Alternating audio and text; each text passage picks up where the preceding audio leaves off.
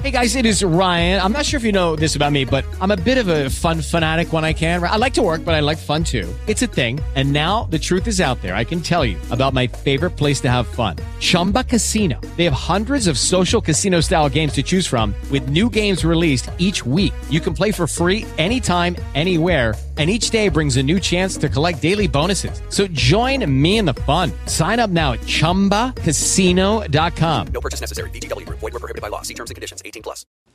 Valverde.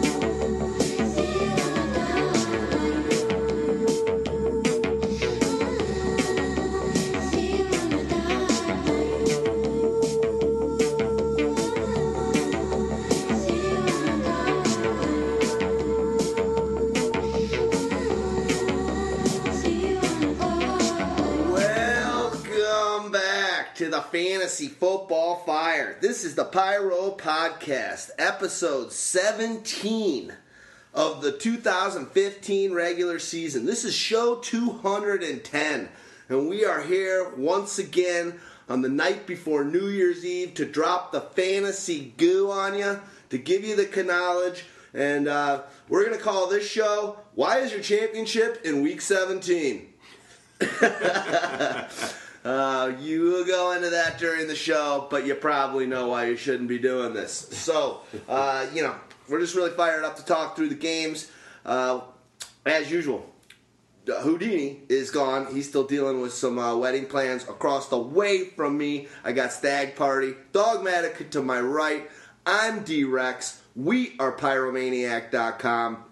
And, uh, good times. The league, the season's over. Most of your leagues should be decided by now. If so be it, you are doing and rocking week 17. Okay, there's DFS, the final, or not final. I guess they might do it during the playoffs. Uh, they do it during the playoffs. But tell me something, fellas. Another reason added to why you should not be playing in Week 17. People apparently like to fire their head coaches now to get a jump on the coaching search.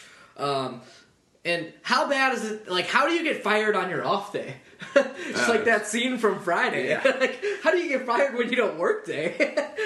Yeah, it, it reminds me of uh, was it Rocky Three when um, Mick goes when he when he uh, has his heart attack and he can't be in the corner for Rock and he gets his ass kicked by Mister T. Yeah. in their Clubber Lang. Uh, that's pretty much what's gonna. I I don't know if that's gonna happen in Philadelphia, but uh, without Chip Kelly there, uh, I don't know. It's that's very well they can get their ass kicked up and down. Terrible to have your championship in this week. There's just no reason for it whatsoever. I mean, one of the fantasy darling teams, you know, doesn't have much to go for in the Washington Redskins. Yep. Yeah, they could be sitting players. They don't even know if they're going to sit players. Yep. Then there's guys, you know, Dez Bryant being held out. You know, Alshon Jeffery going on IR because you don't need him anymore, and yada, and so on and so forth. Then now you're playing guys like, uh, guys I don't even want to talk about. Yeah, that's it's it's very true. I mean, it's it's, it's been. I mean, because there's been so many injuries and so many surprises this year. The normal names haven't been the ones that have been doing it for you anyway. So I, I guess you know I, I'm sure d-Rx will tell you the story about his his championship game last weekend and, and who won it for him. Uh, but that's kind of that's basically what happened this year is the unknowns and the no names and the guys out of nowhere kind of won it for you. Yeah, you had your your, your constants, but uh, that's Few that's- and far between. Fantasy Well, what football. was the tweet you or uh, OC put out? I think yesterday or two days ago. How many wa- a thousand? Is it eighteen thousand yard wide receivers Yeah. versus four thousand yard running backs. Yeah. Yeah, there'll be a couple more added to the running back ranks. There's a bunch of there's four or five guys that are right in that range. But you know, what does that do? Does it make wide receiver more valuable or less? It's like everybody's talking about how there's going to be so many first round wide receivers next year because there's all these guys that are just popping up, and the Allen Robinsons of the world, and then the constants of the Julios, the Antonio Browns. Uh, you know, potentially Dez again. He'll probably fall back a little bit, but there's all this kind of clump of guys. But it just makes the running backs even more valuable. You got to find one that's good, and you got to find a way to get a bunch of them.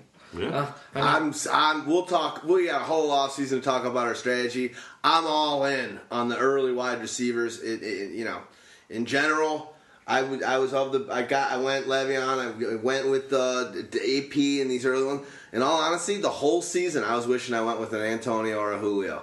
All season, Yeah. just it's just you know they're gonna play all games. There's just I don't know. I still it's changing for me, and there's so many shots in the dark at wide receiver that just come come around that are pickups. Oh, Uh, yeah. Well, it- it's just, it's just. I, I feel like wide receiver, cornerstone of your team's wide receivers is the way to go at this The- even the two guys you just mentioned there, Antonio and, and Julio, didn't even live up to exactly what they probably could have done this year.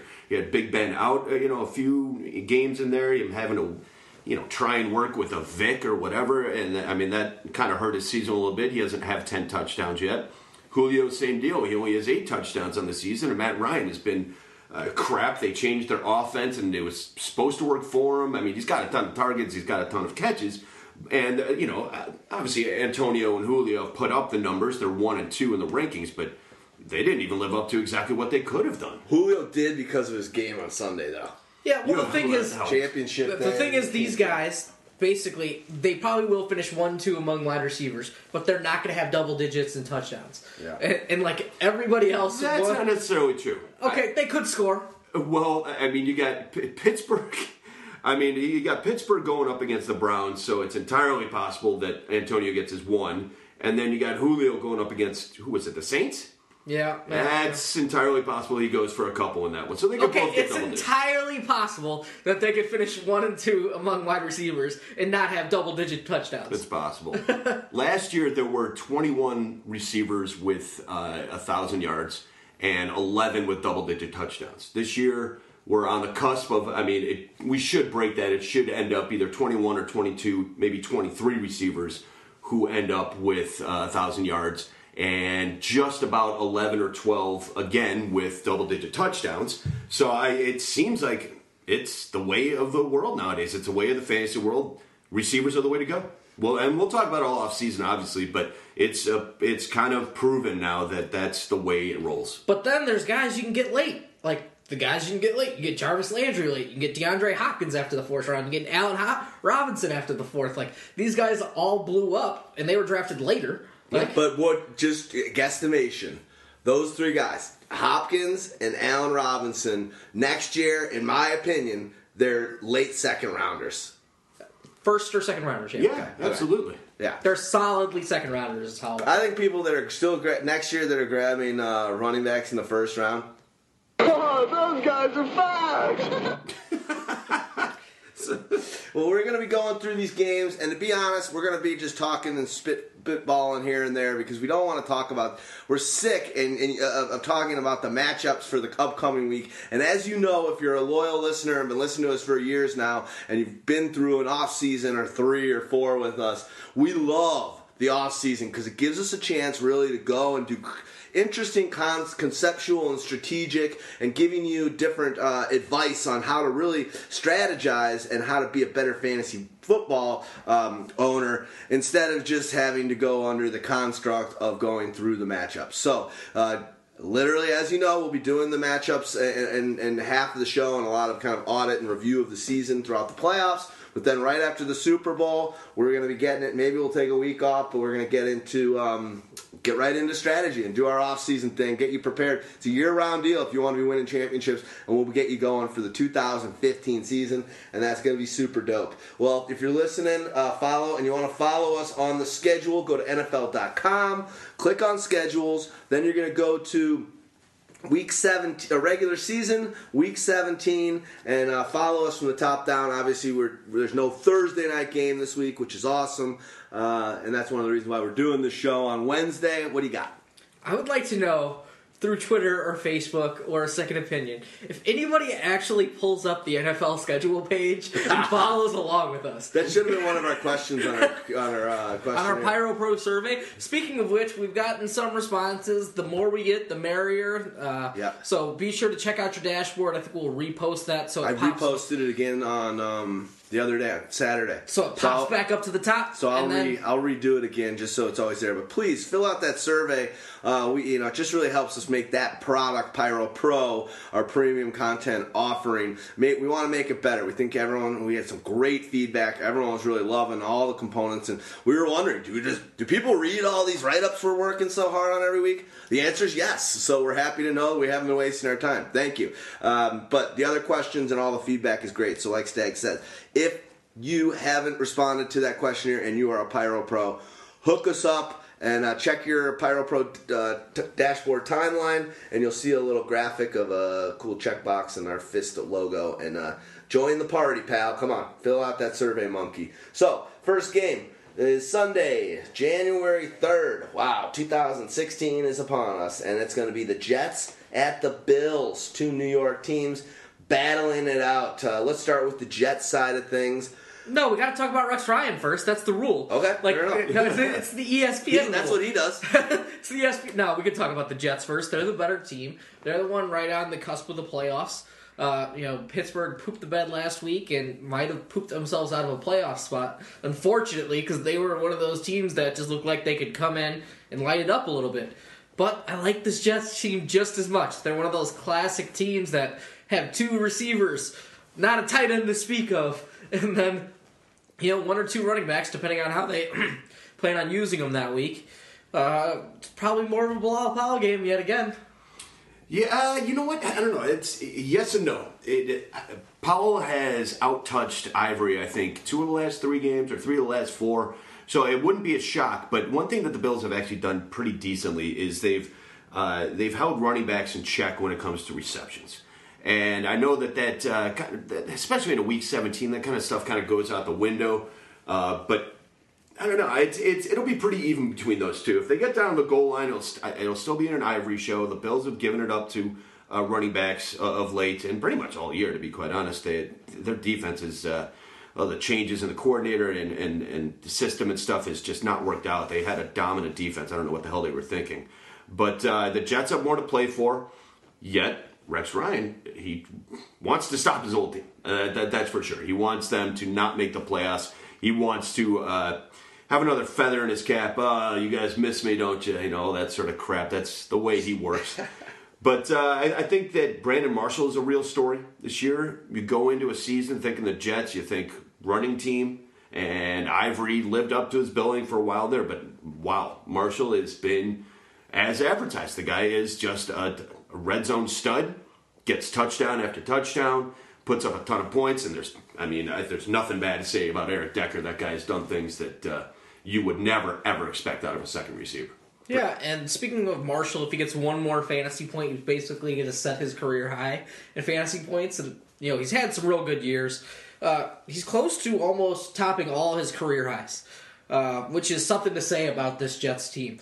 Record breaking season for him. First wide receiver in the history of the league to have six 100 yard uh, receiving seasons. That is pretty impressive. And uh, I agree with you, dog. I think when we do our off-season review, our, our IDP, kind of uh, getting prepared for the, the draft kit um, for next year, and we do our IDP uh, values, um, ROI values. I think there's just no question that uh, Marshall, for a guy that was even still drafted a little higher, you know, seventh, eighth round, probably would be one of the high, the best ADP values uh, around for this year. Just. Hooked, hooked us up. I mean, every week you knew you were getting ten to twenty five points from that guy every week. I mean, it's almost you can almost say the same out of Fitzpatrick, man. That guy has been amazing this year. Yeah. You know, Fitzmagic is just. Sound, I mean, I don't want to say he's on fire because uh, he doesn't have gigantic games, but he's very consistent. He does have a giant game here and there, but man, working with a couple of guys like Marshall and, and Decker, not having a tight end to work with at all either in a tough division, I, uh, kudos to the guy. It's very impressive. He's a top 10 play this week for sure. And those two receivers are, are definitely right up there as well. I know that, dude. Well, think about this: how much the season could have changed if the one, if uh, the, the guy that's now on the Bills, actually the linebacker, uh, hadn't knocked out Geno Smith, and they had been experimenting with that and continuing to try and get him going. The fact that he got injured and went down just gave uh, Fitzmagic the confidence from the very get go that it was his team, and he never looked back. And that's that's what fantasy football in the NFL is all about: is seizing that opportunity. And uh, it doesn't come along often, and sometimes you just got to grab the bull by the horns, and, uh, and and that's exactly what he did. And you're right; he was available on the waiver wire in most leagues, still in a ton of leagues. Fitzmagic, you could have picked him up, and he would have done a lot better for you than an Aaron Rodgers. Would have done a lot better than Cam Newton, the highest scoring player in fantasy football this year. Uh, it's a ballsy play, but you look at Cousins also. Guys like that were just spot plays and streamers that came through big, and I think it'll be really exciting for quarterbacks next year because there are a ton of quarterbacks that you can feel confident waiting and, and delaying to take them in next Oh, year's yeah. drafts. Last uh, c- crazy stat, I guess, thing for for the Jets. Uh, there were five games that Marshall had eight or more receptions. There were two that Decker had eight or more receptions. The New York Jets tight ends in total for 15 games, eight receptions. Unbelievable. Total. And Jeff Jeff Cumberland's actually had a pretty decent career in terms of receiving, and he's had some like forty catch seasons. I'm not saying he was ever great, but they completely just phased him the fuck out. They're like, ah, Yeah, nope, nope, don't care. They probably just told him on the offseason, gain weight, work on your blocking. We don't we don't need to we're not gonna pretend like you're a receiver. Did then Jace Amaro went down early in the season, right? Yeah, So that- what, he- what do you, Yeah. does that change That next was year? preseason. Yeah, preseason, yeah. So that it could be a little bit different. He's more of a check down Charlie type of guy, but we haven't seen him do anything at the NFL level yet to where I'm going to put my name anywhere close to Jace Amaro. No, uh, me neither. Not not offense anymore for sure. I mean, Cumberland six receptions, Kellen Davis two, Unbelievable. and the, and the only Moving on, and the on. only touchdown was by Kellen Davis, Oh, Michigan State boy. Moving on, moving That's over his, to that's par for his. Remember with the Bears? Didn't every catch he made as a Bear wasn't a touchdown? he's six eight. He played basketball at Michigan State. That was actually his better sport uh, than it was at football. So it's it's not a surprise. You know, a six foot eight tight end who can he sucks. Why are we talking about this? All right, it's it's because well, it's because it's week seventeen. You shouldn't have your freaking championships. All right, Buffalo Bills. Talk gush about Gillislee. Let's go. All right, well, guys, I want to first on, on the air thank you. I, I texted both of you the, the evening of, or maybe it was the next day, but I uh, just want to thank you and Houdini as well. And Pyromaniac Mo has helped me a lot and given me some advice, and just, you know, everyone putting in the write ups that I read and uh, Valverde doing the news feeds. Thank you very much for all this, the, the knowledge you give me on this show on a weekly basis, because I'm, you, when I'm taking down notes, sometimes it's edits. But sometimes it's players, and I'm like, go up, and I'll go, and I'll put some waiver wire action, and you know, I'm paying attention to Houdini's pickup piece, and uh, I ended up winning our oldest league. Dog and I are in it. I said the league forms of it started in 1988, so It's older than me. yeah, older than Stagg Party. This league, uh, big, big, big boon, and uh, we've talked about on the show before. When when when you own a fantasy football site and you're deemed experts and gurus, and you're in these leagues, it's like being the uh, 72 win Bulls. The target is on your back. Everyone's coming for you. No one wants to concede it, and when you when you don't win people are like, "Aren't you an expert?" How do you not win it every time? And you're like, it just doesn't work that way. so when you do win it, it is like this pressure that is so relieving and so gorgeous. I can't describe it. Monday night was one of the most stressful nights of my life. Went in up by 10. He had Demaryius Thomas. I had no one. Ended up winning by 5. Championship. Again, thanks guys. Dawgmatica, your rankings are ridiculous. Every every week we're all texting on the side and asking some questions here or there that yeah. help our lineups offline, and you guys give great advice. And uh, the truth is that my move came kind of. I, I like Gillislee, and uh, basically we allow 12 pickups in this league that I just won because we used to, it used to be the pickup Wild Wild West, and everyone's going nuts. So we just, a lot of people in our in the league. We just changed it, so it's 12 total pickups all week. I had one left, just so that we if we had to make one last move in the in the last game, we had it, and. uh Bryce Brown, my starting running backs for Bryce Brown, Denard Robinson, and Tim Hightower all picked up within the previous 10 to 14 days. Uh, in the championship because all my studs had gone down and gotten injured, gone to the IR. But we just did not like what we saw out of Bryce Brown. Obviously, you're reading that you know he actually got more opportunities this week, but we are like, oh god, we're, this guy's going to lose it for us. Uh, no one really available. We saw the Gillislee play the week before when he busted the long one. You got LeSean McCoy. I still couldn't really get myself to do it, and um, long and short of it, we were talking, we were doing a text as a thread, and uh, Pyromaniac Mo, I believe, posted uh, a tweet that said that so uh, and so that Gillislee was running in the pre pregame warmups with the first team.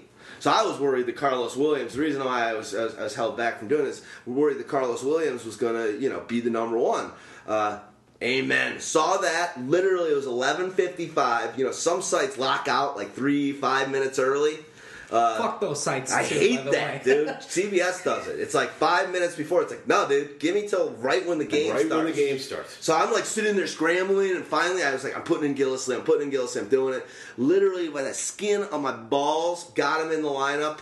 Hallelujah. ended up winning me the championship. If I hadn't put him in and put Bryce Brown in, I end up losing by what, 20 points? Well, yeah, Because he scored strange. 25, and our, he, Gillislee had 25 points On in our one league. run, on basically. one run. I will tell you this. Love that guy. I don't know if it's you think Bryce Brown or, or blame Bryce Brown or, or have Bryce Brown have anything to do with it. It's Dez Bryant. You mm. had Des in there. You were going to run and shoot, and the Yeah. fact that they Good called point. him out Good and said, "Yeah," because I don't think Dez would have put up those points. Now with Kellen Moore, It's a good point. I never thought about that because it was Dez was like a day before. Yeah. Saturday they said Dez is out. I'm like, you pricks. Why didn't you do you know do it a little bit earlier? So that's when we were we were nervous. So I don't know, man. And, it and your just, Danny Woodhead had already passed by because he yes, had played the Thursday night yes, game, and I so did- and you I- were I- fucked at yeah, that point. Exactly, man. Exactly. Yeah. So Thank Gillislee led the backfield in fantasy points, but he didn't lead it in touches. Uh, or still Karlos Williams. Uh, I think he had what? It's kind of par for the course for Gillislee, actually. I mean, Give had me, give me the ball seven times, I'll, I'll win you the week. Pretty much. That's fine. And Karlos Williams was still, you know, pretty good. Yeah. Uh, Karlos Williams had what, nearly 100 total yards and a touchdown. yeah. Uh, he That is Gillislee touchdown, I thought that was a touchdown. They said his knee was at the one. Um, before you go into that, one question I've got, and this is this is in regards to f- football. We've talked about McCoy a lot, great player, but every time I watch him, uh, which is plenty, he's getting banged up. Like almost every play, like goes to the sideline, he's like wincing. He just he just doesn't seem to have that football body or that threshold of pain. He's like the Derrick Rose or something of the NFL. Um, could they get rid of him? When you see what you got in Gillislee, could they get rid of him and tr- try and trade him No. or drop him outright just because he's so expensive? Well, and not because say- of Gillislee, maybe because of Karlos Williams, but, but not going. Gillis, because of Karlos Williams, but Gillislee as well. Like, you know what? This is the one-two punch. We don't have to hear this guy complaining all season. I'll, I'll tell you one reason why they would maybe do it. I don't think they will. First of all, he is extremely talented. When I watch him run, he does have moves that most every other running back in the entire league does not have. Barry Sanders esque. Yeah, he's it is Barry Sanders esque, but he can't avoid that big hit, and he does get hurt rather easily. That's a problem.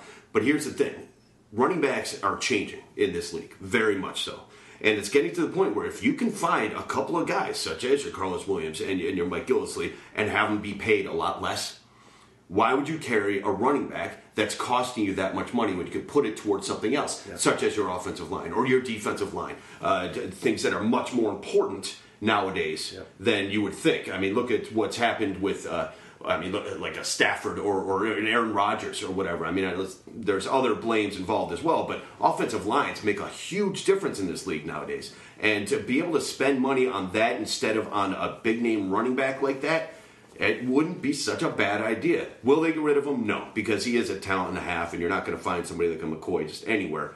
Uh, but after what Karlos Williams showed this year, hell, uh, who knows?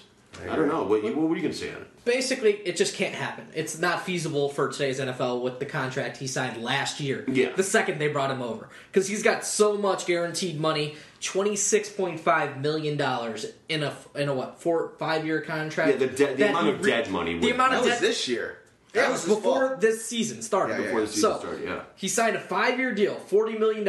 26 and a half of that's guaranteed. So they probably paid out, what, uh, $13 million signing bonus?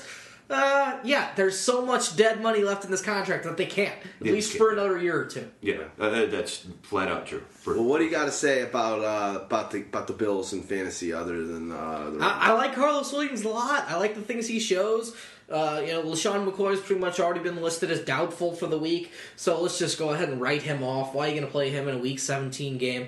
Uh, you know, they were able to run against the Jets, tough run defense the last time they played. Uh, Karlos Williams scored on a long, you know, touchdown playing like slot receiver uh, in that Thursday night game. Um, so I, I like both of these running backs against the Jets. The Jets are more susceptible to that speed around the edge type guy rather than the hammer up the middle. But Karlos Williams is still the goal line back. He showed that last week, pilfering or vulturing or whatever you want to call it, a touchdown. But let's talk about Sammy Watkins, who's been you know one of the most exciting players. Well, actually, before you get to Sammy Watkins, because he's definitely worth uh, putting some talk into, the Jets were going through a lull right then. I- At that point in the season, they were giving up way too much to every position. Plus, it was a Thursday night game where they didn't have enough time to prepare, and they were playing some guys that were hurt. So the fact that they actually ran well against them that week wasn't that much of a surprise, and uh, I don't think it was the norm either. They've been kicking ass lately. Again, it's getting to the point where they're just, I mean, they're shutting everything down at this point. They haven't given up a, a rushing touchdown uh, since week three and they gave up a receiving touchdown to James White last week, but only one player has gone double digit uh, fantasy points on them since week 11. And that's uh, and that was uh, Darren McFadden, who happened to break off a really nice run a couple uh, couple of weeks ago that ended up giving him 100 yards. Um, if you remember, he had a, a I don't know, it was one really nice 50, 60 yard run, which added to everything. The others were like 15 for 35 yards. But uh, it, they've been kicking ass lately. And I don't want to say that either of those Bills runners are going to be RB1s for you this week. Does Karlos Williams have a chance to be a good RB2 for you? Sure. But I wouldn't depend on him kicking, you know, the world's ass for you in this uh, this week. The Jets are playing some stellar rush D again, so that's that's my two cents on that. On to Watkins. Oh, Sammy Watkins. He's been lighting it up. Had a quietish game uh, in which he really wasn't that effective. It was sort of a tough.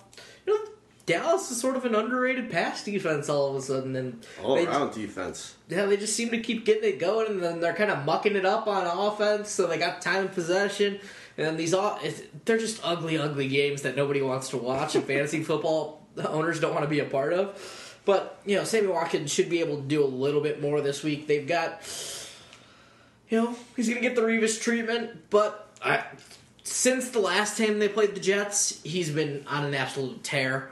Uh, they've been getting him the ball deep, and let's remember, even though last time Revis was on him, he did make some plays. There were just some overthrows and a little bit of miscommunication that hasn't really been present the last couple weeks. I wouldn't depend on Sammy Watkins to be that wide receiver one blow up guy that he's sort of been, but I still like him. I just like Sammy Watkins, and the question is, we've got to bet, you know, will Sammy Watkins be a top 15 receiver this season? And he's right at number 16. There's, you know, in standard leagues, it, it could happen, it could not. Somebody's going to What- win some what- money off of it. Do you know? Do you have it pulled up in front of you? yeah. Who was on the side of the Watkins and who was on the Houdini was definitely on the side of Watkins, and you two said no chance he was a top 15 receiver. Yeah. Oh, I don't want to lose a lot of money when we go there. Well, luckily we got uh, we got Revis Guardian. The only the, the detriment to that is the fact that he has 911 yards. My guess is that Rex will try and get him his his thousand. Uh, considering Buffalo's not playing for anything, he also has nine touchdowns. Might be going for him in the red zone as well to get him that double digit touchdowns. So I mean, we got one thing to play for us, one thing to play against us. Uh, I don't know. There's a couple of guys that are right behind him too that could sneak up over him. You got uh, Maclin right behind him, Emmanuel Sanders right behind him? Amari Cooper right behind him, John Brown right behind him. So those are guys that could overtake him. So for- Sanders had a shite game, and what's it? He got banged up. Yeah, I, I, I mean, he'll, he'll end up being fine. And Denver need Denver wants the game, so I, I think they'll be fine. Then they're playing. Uh, who's Denver playing? They're playing San Diego? San Diego. That's right. Yeah. Uh, well, I don't know. Tough. I'll tell you one It's- thing: it's a if he gets that thousand yards and gets that touchdown, and I end up losing money there, You dick! I love the TV version when you see this. One of the best movies to see on TV because they're just dubbing over it so much. It's Oh my like, God. And it's like, you, the nerd. It is. That is one of the greatest movies to watch on like TNT or something. Next game. All right, Patriots at Dolphins. Oh, well. You got. Let's start Charles off. Clay was put out for the year. Is uh, was put on IR, so don't worry about the tight end position there. One of who they need to put out to the to the to the range uh, and shoot is Grimes' wife. You hear you hear about her latest thing after seeing pictures of her getting arrested middle of the season where she's like on her face like they're about to pepper spray her. This is Grimes cornerback's wife who's got the biggest friggin' mouth. She's on social media this week. She goes, "I always knew our quarterback was shit. I always knew when we signed here." Talking about Tannehill on Twitter. Yeah. That's, I'm talking about. Jeez, that is And they've already- flat out jealousy. They Uh, they said well they, they said that they brought her in. The team has brought her and Grimes in in six different occasions to talk about social media, her action. She got arrested at the game earlier this season. She was going That- nuts that- after a that loss, and she she was arrested, like caught on. It went viral, and they they're just like, woman. Shut your mouth. So this this girl, I knew our quarterback was shit. God. Love it. Go on with the game. holy cow! Patriots. Start her off. Start Tom Brady. I'm getting a Valverde. Start Rob Gronkowski. And that's probably about it. Maybe James White. James White's kind of been the guy here over the last couple weeks. He just seems to keep catching, you know, uh, touchdown passes, gets a little bit here and there. Steven Jackson made an appearance, so that allowed them to, uh, you know, cut Joey Iosefa and then re-sign him to the practice squad. Brandon Bolden, you know, hasn't really done much here as the running back. So it's like the James White, Gronkowski, Tom Brady show with the receivers sort of being shitty. What, Edelman out? Well, here's the, here's what you Why got to play do. 'em? You're gonna have to what because they want to get these guys revved up for the playoffs. I don't think they care. I, yeah, those guys do. I mean, How, how are you going to throw these guys out here without like right tackle Sebastian Vollmer and Yeah. without uh, you know all these other guys that they don't have? Just just just chill out a little bit. They'll play a little bit and then they'll probably be gone. I don't really trust them. What about It- it Keshawn- was- for- Keshawn Martin? They are going for a whole. Yeah, Keshawn Martin's actually a decent player, but they're they are going for home field throughout the playoffs, though. So I mean, they do want to win the game, and it is against a longtime rival that they usually do pretty well against. Um, uh, you know, being the Dolphins and all. If they lose and Denver wins, Denver gets home field, right? Yeah. So it's a. It, I, I I can see that doesn't mean that Edelman's going to play, but if Brady's in there and Gronk's in there, they got to give put their best foot forward because they know how much they need that time to sit and and, and Don't, rest be, these don't guys. be shocked to see Steven Jackson taking a lot of reps in this one. I, mean, they let I, uh, Iosefa go. Uh, Brandon and Bolden. then re-signing them to the practice squad. Yeah, the practice squad, but I mean, he's not going to be called up for this game. Uh, but I think they want to see what Steven Jackson has to see if he can actually do something for them in the playoffs. I don't know if they want to just sit there and depend on you know James White and Brandon Bolden as their starting you know backfield. So wouldn't shock me if they let Steven Jackson loose a little bit, see what he's got. And Miami's got a real bad rush D, so Miami's just bad.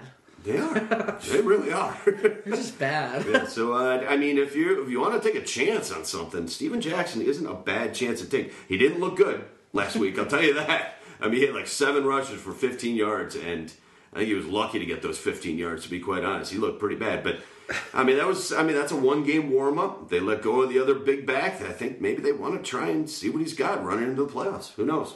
well, they did didn't that that similar to what they did two years ago, correct? With uh, or maybe it was Jonas Wait, Gray? no, with uh, a couple years ago, I guess it was more than that with Blount.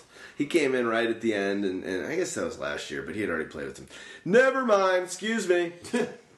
They do, I supposedly, I've heard that. I mean, they do want Steven Jackson to take on that LeGarrette Blount role, but I don't know. That's that's there's a lot of coach, a lot of who fucking knows what the Patriots. It's the Patriots. It's the Patriots. Let's talk about the Miami Dolphins, and by that I mean talk about Ryan Tannehill just throwing the ball to Jarvis Landry, and that's about it.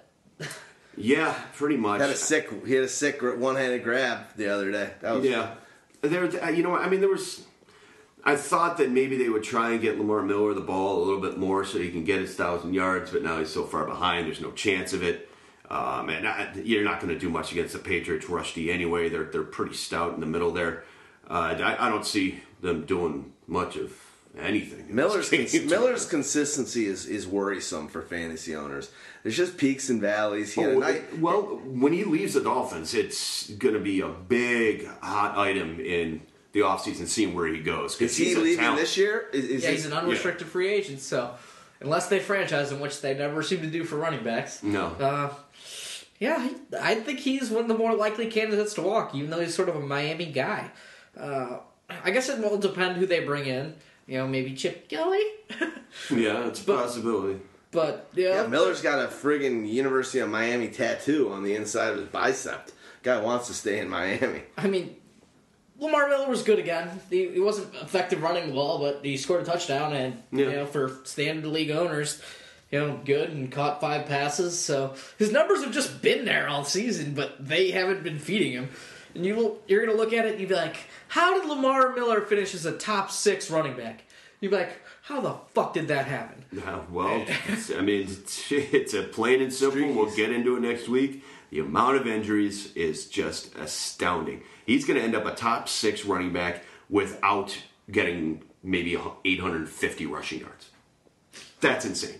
That's awesome. Let me give a quick Pyro promo. If you go to our site, pyromaniac.com, you'll see that we have a Founders Brewing logo at the top, and uh, we, we want you guys to click that and pick up uh, Founders. There's a map of how to get uh, Founders beer at either a store or a bar near you. Uh, you put in your zip code, so check that out. Founders is uh, being really cool and and supporting the pyro movement, and uh, we're working on a couple cool things that'll get us hopefully deeper into the microbrew and beer kind of scene uh, this off season. But Founders Brewing, uh, I'm drinking personally. I'm drinking an all day IPA today. Um, uh, it's kind of what I've been drinking lately because it's got that great taste and it's got the good uh, hoppy flavor without the heavy alcohol. Um, you know, it's basically a lot. It's a lot lighter of a beer. I think it's a 4.3. It's just a, right around what a Budweiser is. But uh, I'll read you guys uh, just a little bit of a, a write up on what they talk about with the uh, Session Ale All Day IPA. The beer you've been waiting for keeps your taste satisfied while keeping your senses sharp.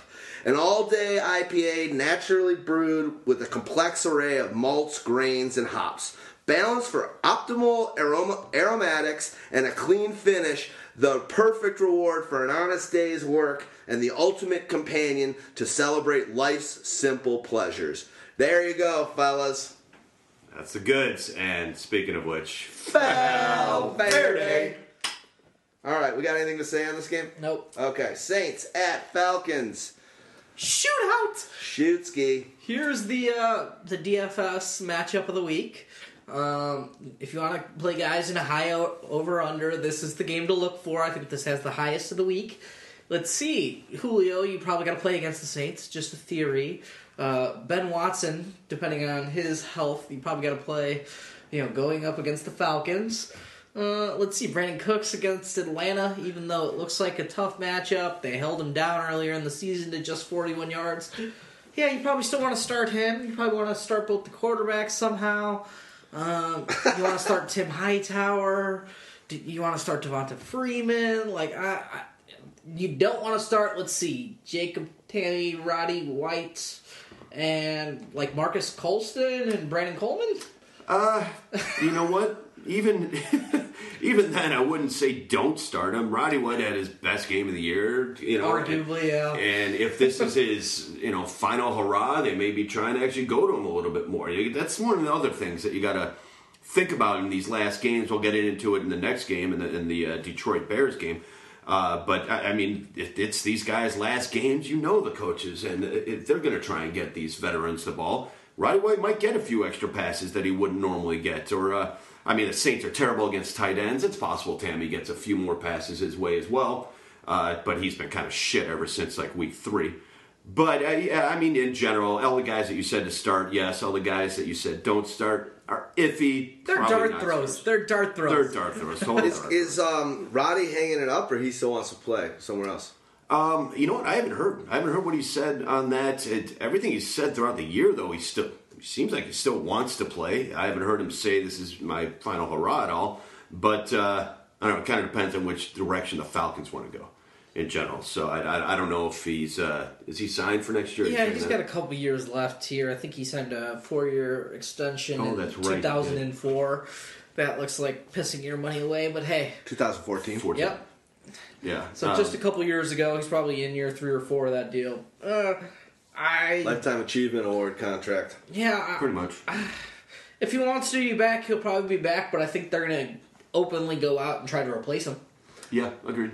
I think uh, I'm with you. I know two things about this game. One, it's going to be a shootout. The second is it's going to be played in a dome. Let's move on to the next one. Done. Lions are going to be uh, here at uh, Soldier Field. Can you get these tickets for free yet? Yeah, I guarantee you, you'll be able to go to that stadium and get them for free. Pretty much. You're not even. You know how sometimes you see the guys walking around the ticket scalpers that are asking you if you've got tickets so that they can buy them up for cheap and then sell them more. They're not going to be there this week. They're like, you screw might, you this. might There's even no make a buck or two. Yeah. Like, I'll only take these if you buy me a couple beers too.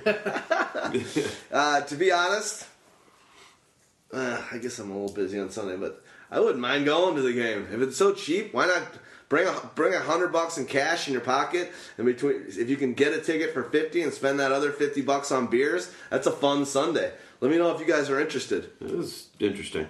Very Right, we'll be able to go to that game for cheap and have a good time. I'm still gonna be hungover from tomorrow. Jeez, that's, uh, what do you got planned for tomorrow?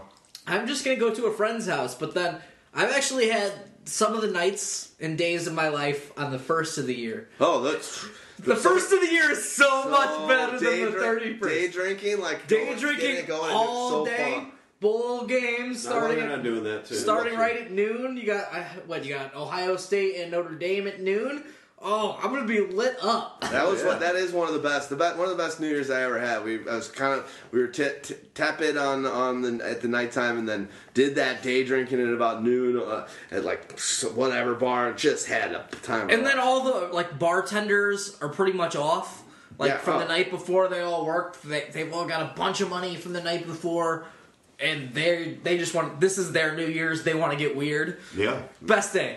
Sta- Stags, uh, dollar bills. Are you up on the table like, hey, honey? Hey, shake it if you got it. Stag. We don't call you stag party for nothing. That's a fact, baby. all right, the Lions. Uh, what's going to happen um, on their side of the ball?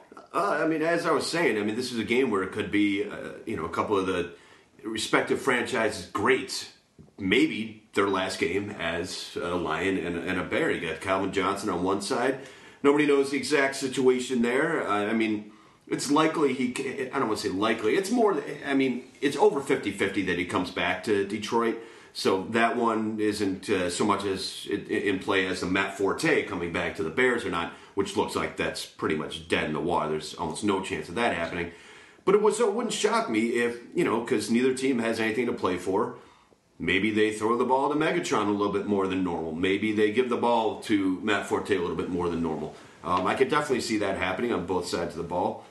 Uh, the Bears' defense has been in collapse, uh, you know, over the last month or so. The Lions should be able to, to you know, to work their way down the field pretty much at will if they want. The only thing holding them back is the fact that it's in Chicago on, uh, you know, kind of crappy field a little bit, so it won't be a speed game. So I don't know if Abdu- I mean I still expect Abdul to get the lion's share. Uh, that- Oh, I see what you did I- there. Yeah, that's terrible. That's been like whenever I've had to write about the Lions, that's been my goal every time. Get a, get a lion's That little share tag in there? Absolutely. Well done. You guys Well, are- I think they want to see what funny. Abdullah has to see if they can get him rolling for next year if he's going to be their star. So it wouldn't shock me if he got a, a ton of touches as well. and a couple of fumbles, probably. And yeah, probably. I was hoping for that in DFS last week, thinking that he was going to be a smart little uh, Mm-hmm. low money play, and he, he he he didn't he didn't come through too too well for me. yeah, uh, the Lions coaching staff isn't all that. Uh, You don't talk about Jim Bob Cooter like that. Jim Caldwell, love the love the ghost and headlights on the sideline look that you always get out of him. Absolutely. All right, let's go to the Bears side. Um, personally, I think Calvin Johnson, I would say, doesn't take a pay cut, kind of forces their hand, and uh, I think he wants to go to a winner. And their window, they had a window for about the last six years of becoming something. It just never, never came, never came to fruition. I think he wants to close out his career, even though, even if he's more of a second fiddle and, and maybe not second fiddle, but not the only component on a winning team. And you know, if they cut him, he'll be able to sign wherever he wants. Well, he got enough money. This is a guy that's sitting on over, you know, 120 million in, in, in contract money since he signed. I mean, the the problem with the whole situation there is the money, though. I mean, he the, the amount of dead money there would be there. I I don't think they can just Next year's cut next gotta- year is cap hit is twenty four million dollars, but half of that is dead money already. So they'd save twelve million by cutting them. Yeah. But then same thing, million. same thing next year. No one will ever get. No I receiver mean, it's will ever possible. get that It's contract possible the year after this, as he has a cap hit of twenty one and only a dead cap of like five mil. I think they, they, they, they there's one more year left in this relationship, and then after that, we'll sort of see where it goes. I think they love Calvin. I think they've everything he's ever done. He's the most marketable player on their team, For sure. And in a Detroit market, that matters more than anything. True. True. And after so many mistakes by Millen, and we'll move on to the next game, uh, at wide receiver and drafting so many high, high wide receivers, and this guy actually panning off, they want to hold on to him until the last friggin' catch that he can catch. Or not They- They're catch. not going to let him, or not catch. Let him. They're not going to let him get away. Um, yeah, or not catch. Let's go to uh, The Bears real. Chicago. Oh yeah, yeah, let's go to Chicago.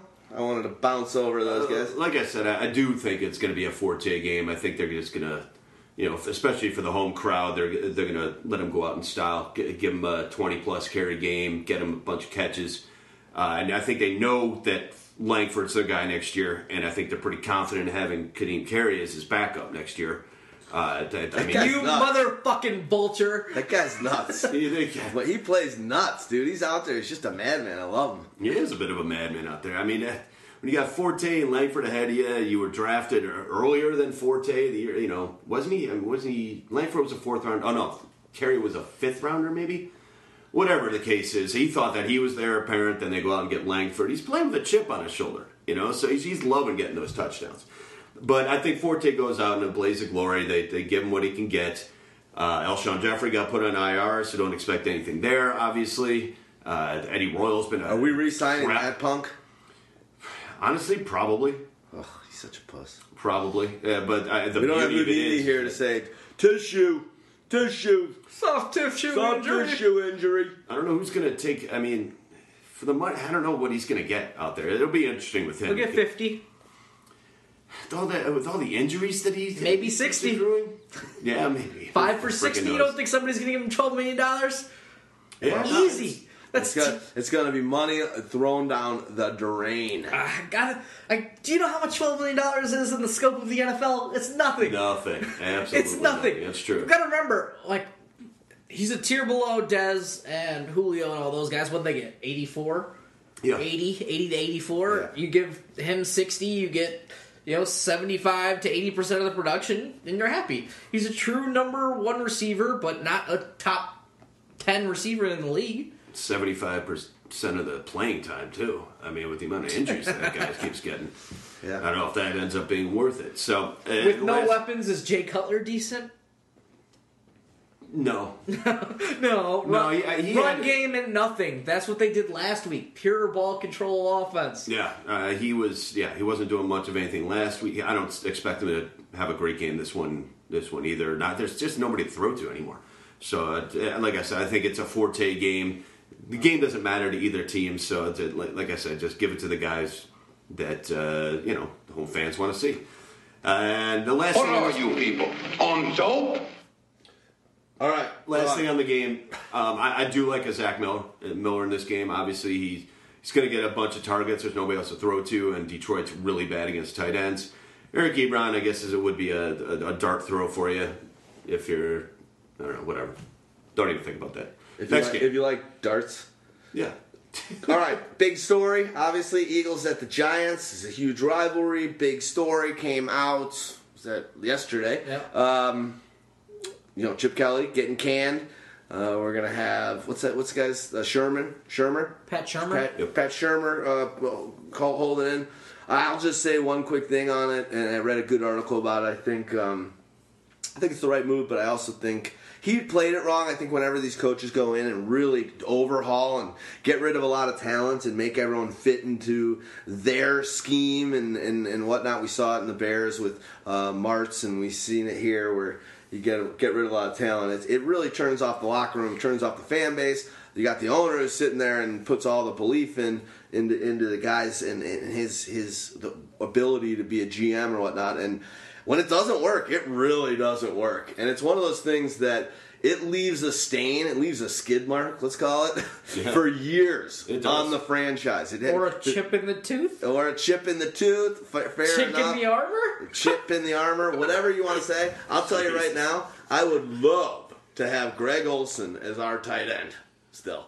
Instead, that Putz Martz didn't Greg, Didn't fit in the Greg doesn't system. fit in our system. Looks like he's fitting pretty well with Cam Newton. Could you imagine how much better we would be? And he's just a likable, great guy. He's one of the, the Walter Payton Award uh, nominees for the team. He's G Rag I with the want him- third leg. Jeez Louise.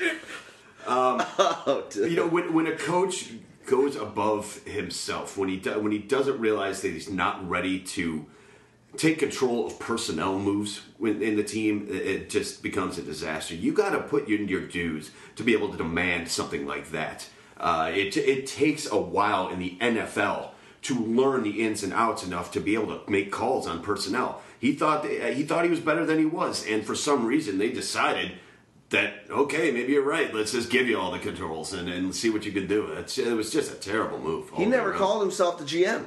He wouldn't say I'm not. He never. He was handed that role, but it's kind of a. pa- It kind of shows you the kind of guy. It's Yeah, a little passive aggressive passive-aggressive, for sure. It's sort of like, oh, I'm not. I'm not the GM. I'm just a head coach and doing all this stuff. Never. And but you want all that power, but you won't really own up to it. Yeah. Here's the thing.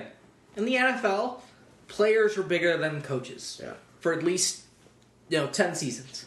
And then, you know, after a decade, you start to have your own sort of aura, your own mantra, your Bill Belichick esque-ness.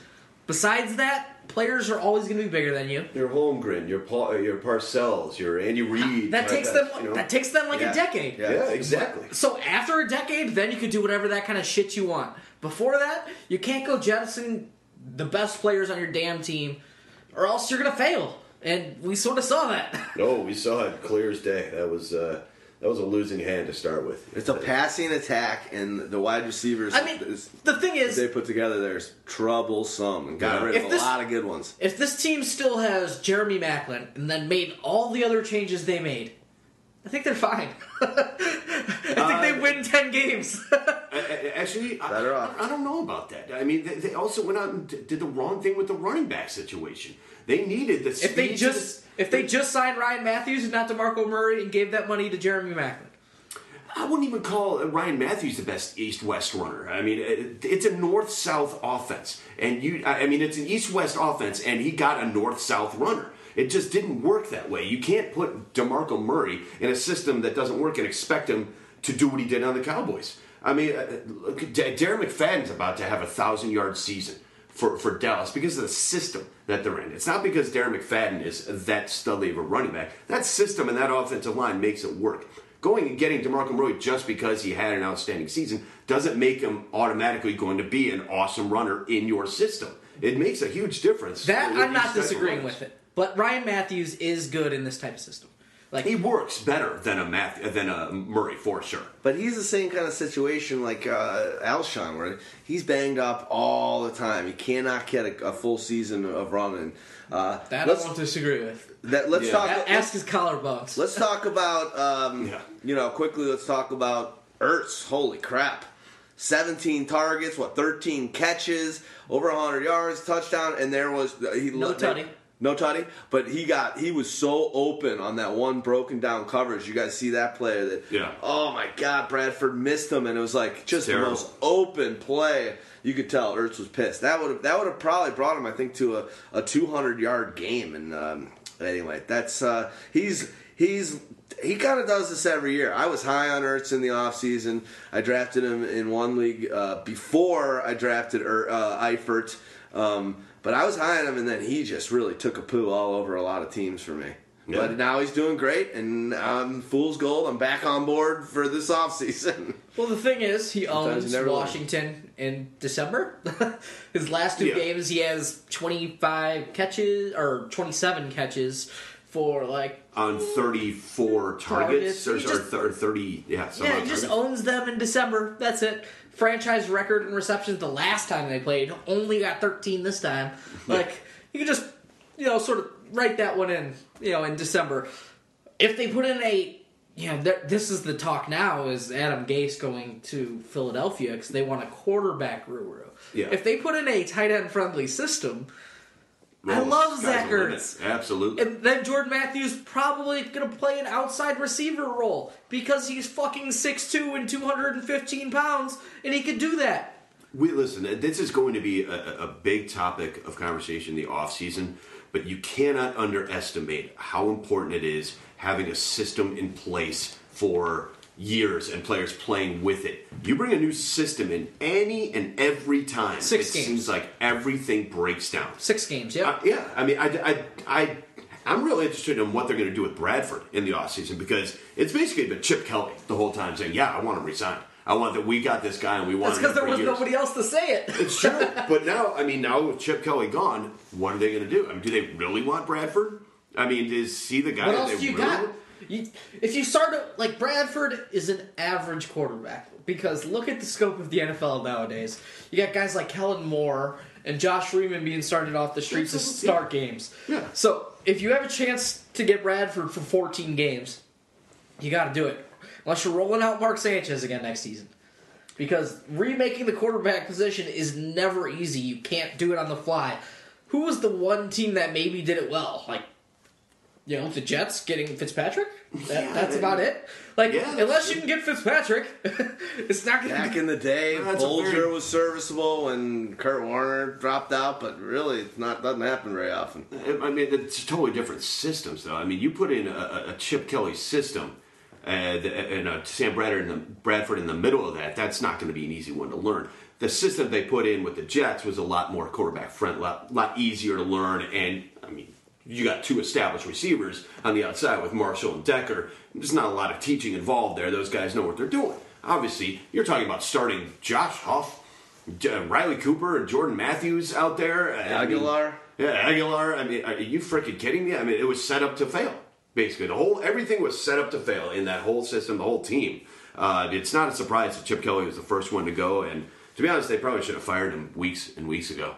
To, uh, I mean, uh, He was break on the brink of the playoffs again. You can't fire him when you're that close. Valverde. That was a weak one. So do you like DeMarco Murray the most of the running backs this week? I think they maybe just try and see what they got with him. Yeah, you know, I think that he's the one that they'll probably uh, use. He they used him a little bit more last week. Finally, um, he got out of the uh, the dog the doghouse, I guess. For what, nine touches or something? Yeah, I mean, but I mean, he did all right with them. He, Yeah, he seemed he like scored. he did fine. He That's all that scored. matters. Yeah, I mean, so did Mathews though. So I mean, it's Well, he was not very good and scored. no, yeah, that's At least that's very true. At least Murray was good and scored. You can do shit against the Giants though, so it wouldn't shock me if Murray had a decent game. And Zach Ertz has a decent game. Absolutely. The Giants suck against tight ends. that's a fact. Let's talk about the Giants. This is another, you know, very very high scoring over under games. So I've been sort of using my DFS lineups and sort of merging these two games to sort of find out a nice little mix, and that's how I've been putting together my lineups for this week. So Is OD Bag gonna come out? OD and- bag is not. I'd rather go with the Julio machine. Interesting. Um, I don't know if I'm I'm totally sold on that. Simply because I think ODB playing angry is going to be a fun thing to watch. After missing out on a game, um, crushing fantasy owners, including uh, the Pyro uh, Goo Goo Fathers. Fathers, losing to Dan Nguyen. I don't even know what his long, convoluted team name is. One, one Valverde for me and three for One you. Valverde with extra goo. Yeah, with extra goo. But congrats, Dan. You're a, a great fan. You're uh, on draft day, as I've said a couple times in the show. I've never had someone take every one of my picks every single round. um, so well done. You you stayed the course throughout the whole season. You're a tireless uh, student. And uh, you're a tireless uh, game day and week uh, manager of your team, and uh, you got hot at the right time. And amen to you, brother. Uh, you are the inaugural champion of the Pyro Pro League, taking down the experts. Yep. The fan beat the the the, the, the gurus. The tutelage uh, has been. Ugh, damn, I wanted to win that one. Yeah, Anyway, that would've been good nice. times. Good times, buddy. Beckham Congrats. has a chance at 100 receptions. Wouldn't shock me if he got nine, at least nine in this one. He has 91 receptions right now, um, and he has a chance at winning the touchdown title for you know wide receivers as well. He's got 13, and the leaders are Allen Robinson and Doug Baldwin. Doug Baldwin with 14 apiece. Um, so I mean, he's got a he's got a chance to get you know a couple of milestones there, winning the touchdown title and getting 100 receptions. He's gonna and, he's playing angry. So I, I mean, they're both. Yeah, I mean, it'd be tough not to play either. You're obviously playing both of them, Julio, Julio Jones and uh, Odell.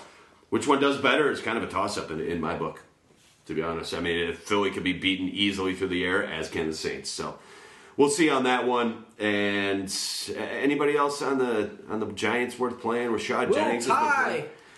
Will Ty, I, yeah, I guess, but interesting. actually pretty good against uh, tight ends, and right when you Until think that he's going until Jordan Reed poops on them last week. yeah, that's true. But I mean, he should have kicked ass last week, Will Ty, and he did not. At Didn't all. get targets. well. yeah, that says something. Yeah, I know. Yeah, I mean, there, there you go, right there. I mean, especially with ODB, I you would have expected even more. But now with ODB back, I, I mean, actually, more attention will be drawn away from him, so he should have a decent game. But the Eagles still are pretty good. Other than that, uh, I guess Rashad Jennings is somewhat of a dart thrower. He's been playing really well lately. He's been getting a lot of touches. Uh, they're obviously completely out of love with uh, Shane Vereen. He's not doing much of anything. Darkwa and uh, Andre Williams are uh, both shit stains. So I mean, it's pretty much a Rashad Jennings show in the backfield. If you want to throw something out there, it's not a bad call because the Eagles' defense is pretty fucking bad. All right. Should before should we head to the next And game? Eli's a great play. Period. Should we play the next game? Yeah. Yes? Yeah, I'm registered in this class. What class? This is U.S. history. See the globe right there. Really? Hey, may I come in? Oh, please. I get so lonely when I hear that third attendance bell ring and all my kids are not here. All right, Redskins at Cowboys. Let's start with Mr. Cousins coming up big in championship weekend.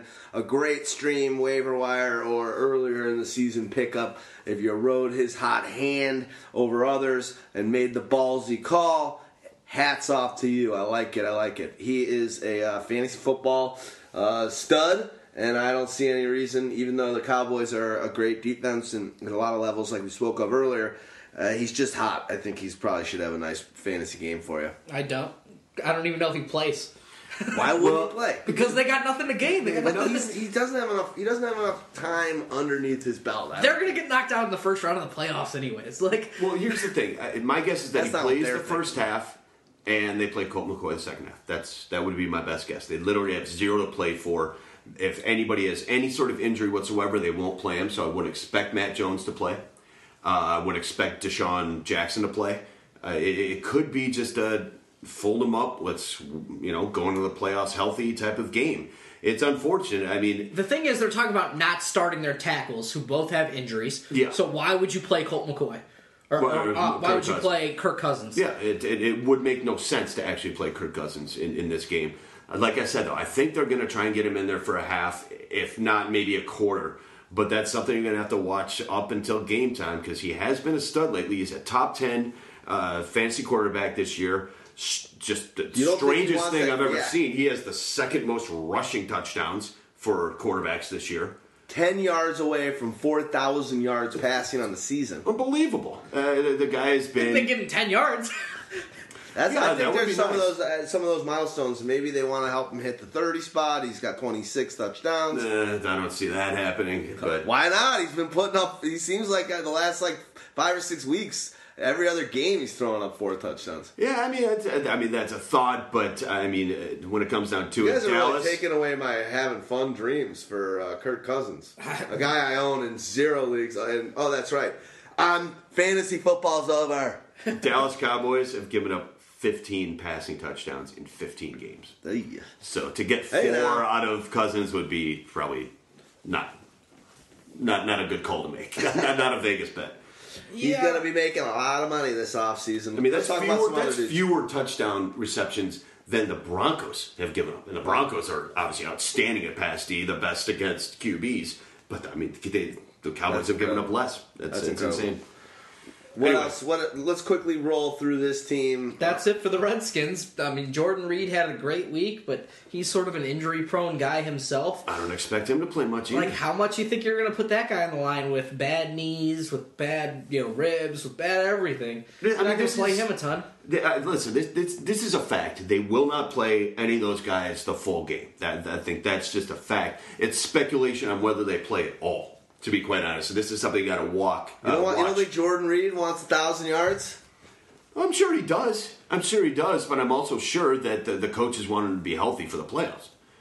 I mean, he's got a chance to win the touchdown title too. He's got 11, and Eifert has 12.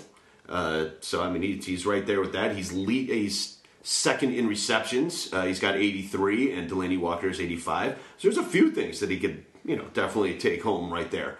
But it, again, it's uh, it's going to be up to the coaches, and I think that they'd rather take the chances in the playoffs. So Good point. anyway, uh, moving on. I, we can Darren cruise through. McFadden and no one.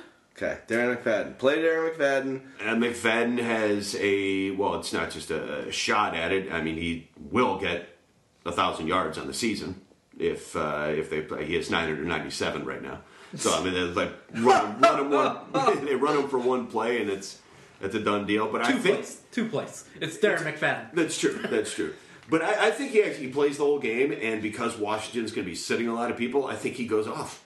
To be quite honest, I think they run him, you know, head over heels. Let it, let him, let him take a 20, 25 carry load, and let him, let him do it. Now, there's nothing to see with Kellen Moore. He sucks.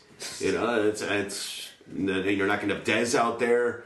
Uh, it's, I mean, what, what do you, what do, what do you really want to see? I think it's going to be Darren McFadden pretty much in this one. Five, Move on, there's five nothing- for fifty. Jason Witten. That's Yeah, all. that, that, you'll get that too. Nothing to see here. Next game, Titans at the Indianapolis Colts. Do you remember last year when people before the draft when people said the Titans don't need a quarterback? They've got Zach Mettenberger. It's, Oh yeah, me too. How dumb do they look now? Uh, great move uh, getting Mariota, uh, obviously. But uh, Mariota ain't going to play. It's going to be Mettenberger in this one. And he, to be honest, he probably should be able to do something. I mean, the Colts are so beat up. They don't really have. I mean, it, they need an absolute. They need. I think it's eight teams to lose. An lose. eighteen parlay, yeah. Yeah, they need eight teams to lose for them to make the playoffs. that ain't happening. They've already said Andrew Luck's out. Uh, it doesn't look like. Uh, I think Hasselbeck's out too. I think it's going to be It's- Josh it's, Freeman. It's, going to depend on whether what Whitehurst can get back or if it's Josh Freeman. no, if Whitehurst was put on IR. IR. Yeah, oh, they're done. It either it's either Josh Freeman or they signed somebody else to compete with Ryan Lindley. him. Ryan Lindley. That's right. Uh, so. Uh, So the, just Col- the Colts have folded it, folded it up. Uh, hand the ball to Frank Gore and hope to get out alive. Pretty much. Yeah, it- it- Do you want No to start? shirt, no shoes, no ties. I mean, do you want to throw out T.Y. Hilton if this is a championship week with Josh Freeman, who was signed two days ago? Do you want to? Do you want to throw out Coby Fleener? Do you want to throw out you Actually, know, Fleener would be one of the guys I would Donte maybe. Moncrief? Moncrief is hurt. I don't think he's going to play. There's. Do you want to throw out any of these passing game options? Not no. I mean, honestly, like I said though, and because it's Freeman and it's a QB who's just been signed. Normally, like rookies and and you know just signed QBs, who do they go to? Either the top receiver or the tight ends. So it wouldn't be a terrible call to go with a, a Hilton or to go with a. Uh, uh, Dwayne Allen just got put on IR as well, so Fleener will get more play. What a terrible season he had. He's Oh, off God. the fantasy football radar forever. He, Yeah, may- well, he, he wants out. He's a free agent, so Yeah. that's not necessarily true. He could be back real quick. Yeah, right, he wants out, and whoever he goes to will be very happy with a, an angry Dwayne Allen, who's a lot better than the way they used him. So I mean, if he goes somewhere that's tight end friendly and it's in need of a tight end, look out for him next year. But uh, like I said, f- it, obviously Fleener will get more play this week with Allen going on IR, and a quarterback who's not used to the system will probably be checking down a bunch. So it wouldn't it wouldn't shock me if somebody like a Hilton uh, maybe works a little slot maybe he gets some uh, uh, quick throws and stuff. It, those the leading receiver, the top receiver, and the tight ends will get the play. So it wouldn't shock me if those guys actually got. I just don't remember if I've ever seen Josh Freeman throw to a tight end. I, I'm like trying to remember who I'm- played. yeah, I I'm can't trying to remember remember who played who played tight end for him, and the fact that I can't remember tells me that he never fucking threw the ball to them. Well, when he was with uh, It was at one point. It was Dal- Dallas Clark, right? Dallas Clark, for like yeah, a year but- maybe, but yeah. he had his worst year there. Yeah, I don't know, but he hasn't had a whole hell of a lot. I'm just saying. Yeah, Let's just say something about the next team. yeah. Well, on. I mean, if you're looking at the Titans, um, Antonio Andrews fumbled to, to once, kind twice, kind of. The other one they called an interception, but it was basically his fault. Uh, so I mean, it was. I think that they're just going to sit him. They're going to see what's going on with, with Cobb.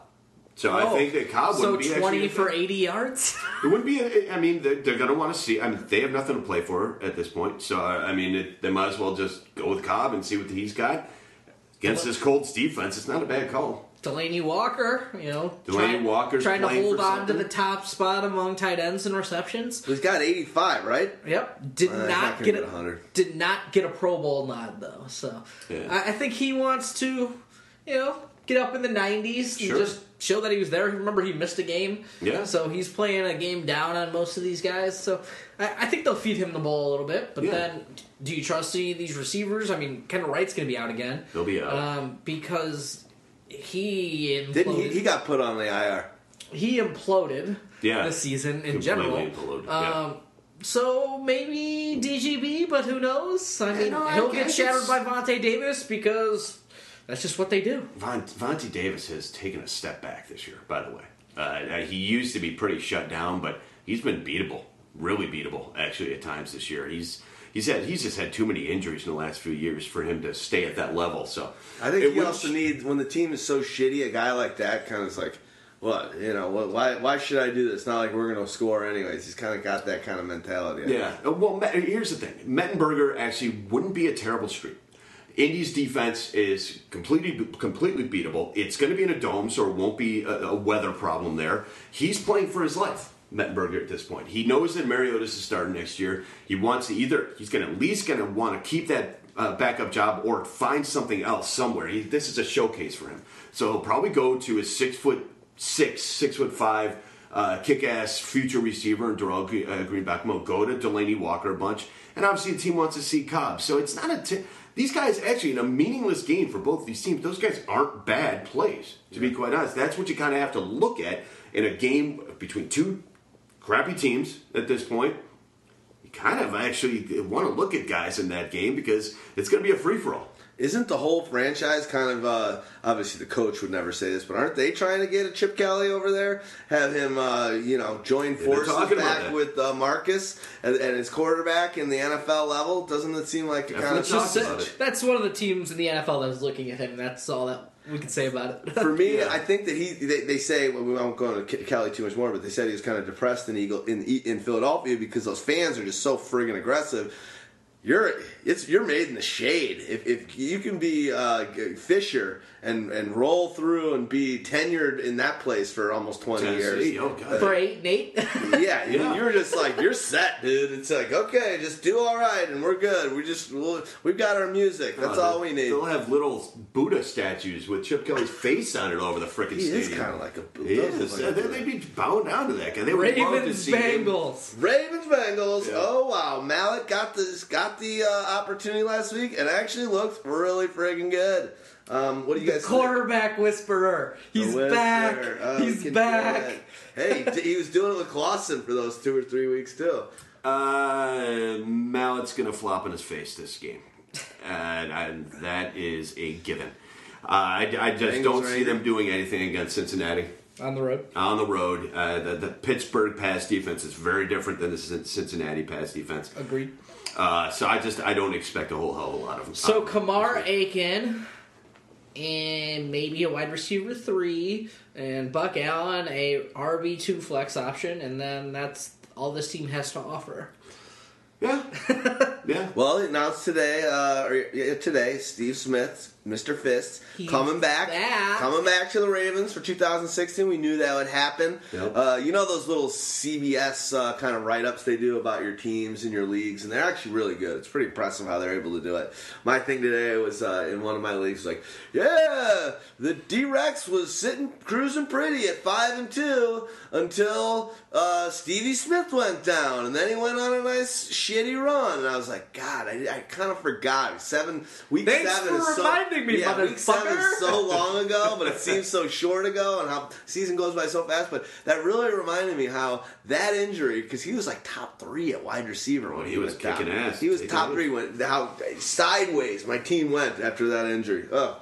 Thanks for reminding me. Like you said, you know, CBS, robot, email, major domo, prick. I love it. Uh, Bengals. Uh, what, what, what do we think there? Um, AJ McCarron's not a very good quarterback. Well, he's uh, also got a, a busted finger. Is it? Wrist, wrist. wrist. Uh, but Day to day, who knows who might be starting for them? He'll play. He'll, he'll play is my guess. They, I think they already said that Dalton will not play.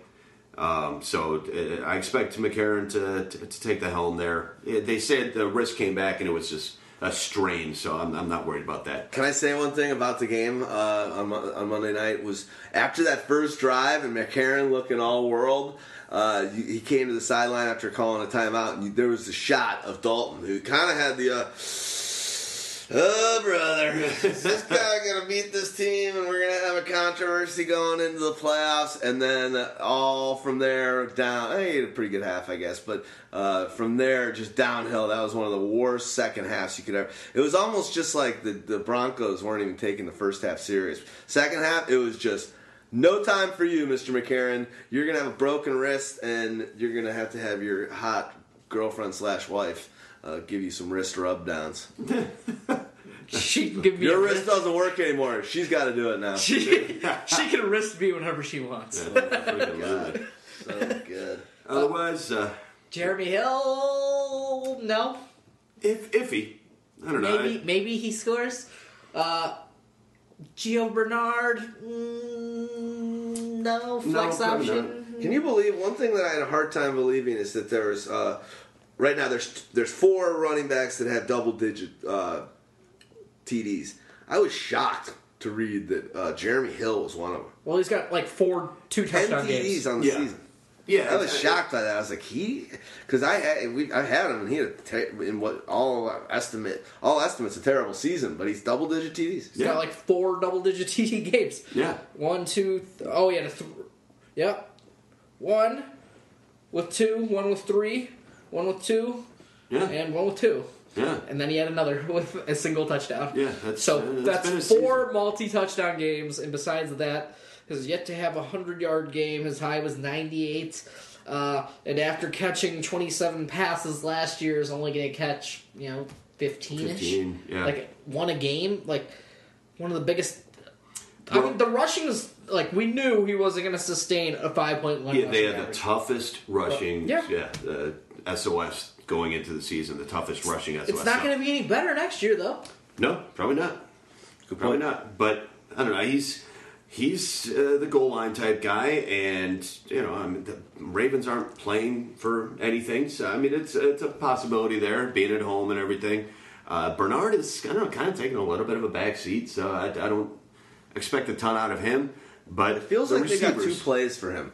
You know how we we talked at the beginning and the middle of the season about how what a great uh, dynamic offense and sets of plays that uh, Hue Jackson is calling. It seems like every time I see Denard running the ball, it's the same uh, gap. What I call him? Bernard, Bernard. Did I? Uh, sorry, uh, Bernard. It felt like it was always the same running play, and then the same little button hook at three yards out of the backfield, and it's just like he catches the ball and he's tackled in the middle of the field every time. They need to get him like out on the sides more, like because that was that was always the way that he was able to do some good stuff. I don't know. It just seems like they're not utilizing him right, but there's no question he is uh, regressing a little bit. They've had just a, a super tough schedule. I mean, it's just tough to get any of those guys going with these schedules. And uh, by the way, like ever since you just had your field day on how AJ Green isn't a big game player and all that sort of shit. He's kind of gone off. Three for four double digits. Yeah. I still cannot wait to never draft him again. That's and I saw that first draft, caught the TD. I'm like, uh, I wasn't. I kept telling people. that one. I kept telling people. I don't care if it's against Denver. You have to play AJ Green. That's it.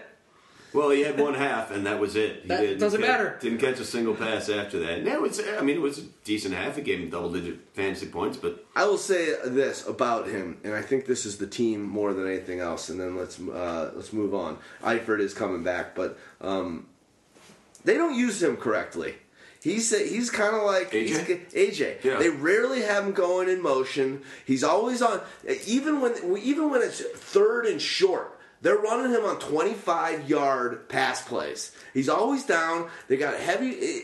He just is not used correctly. They need to put him across the field more. They need to get him on, on bubble screens. They need to get the ball in his hands. He's just a two. He's probably the best deep threat. You know, one of the better deep threats in the league. He, he's every even in that game. He probably should have caught that. Would have been a great catch, but.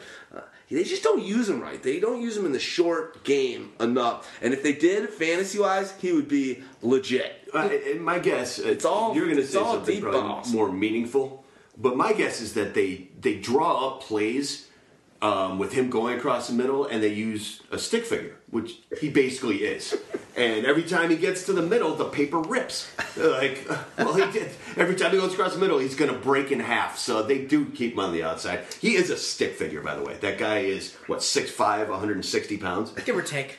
give or take. I mean, wow, is he thin? It's it's kind of really he's like weird six looking at him. four, one ninety five. Yeah, whatever. is but you six- understand six my three. point.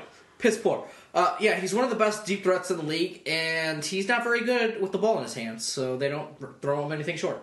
Yeah, Like If he did, I would love him in fantasy. Yeah. But that's why I get so frustrated because I'm watching the game and it's just like every route, it's all or nothing. And it's just like it's not sustainable at a fantasy level. If they could just get him the way they do it with Demaryius Thomas. I mean, Demaryius Thomas, they're like, fuck it, we just got to get the ball in this guy's hand at the one yard line and see if he can bust it or not. he's a, he's a long strider. Yeah. It takes a while to get going, Yep. and whenever they run the short plays for him, he gets tackled in three yards. Yep. Like that's why they send him deep because he's a vertical, you know, pass catcher. That's just what he is. It is what he's not is, so. technically. I mean, if he had a better quarterback, you don't complain.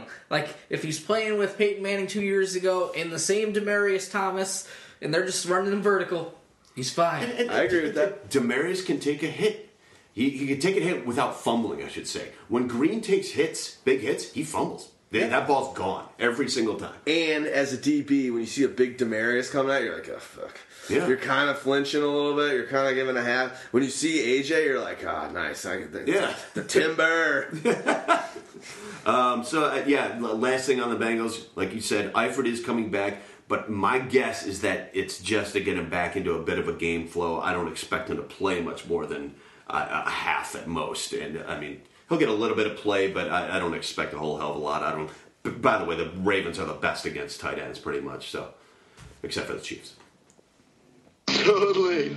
Shut him out last time. Yeah. Yeah, literally. He dropped a touchdown though. So that was something that always needed to be brought up. Is that True. He dropped the touchdown against the Ravens. Yeah, yeah. I But he gotcha. literally had zero. But he fucking dropped it. All right, Moving on. Steelers at the Browns. Uh, we'll start with the Steelers. Big Ben, number one ranked uh, quarterback by dog and everyone else under the sun. A lot of people playing him, thinking they're going to ride the glory in that uh, in that great matchup. And good God, he shit the bed.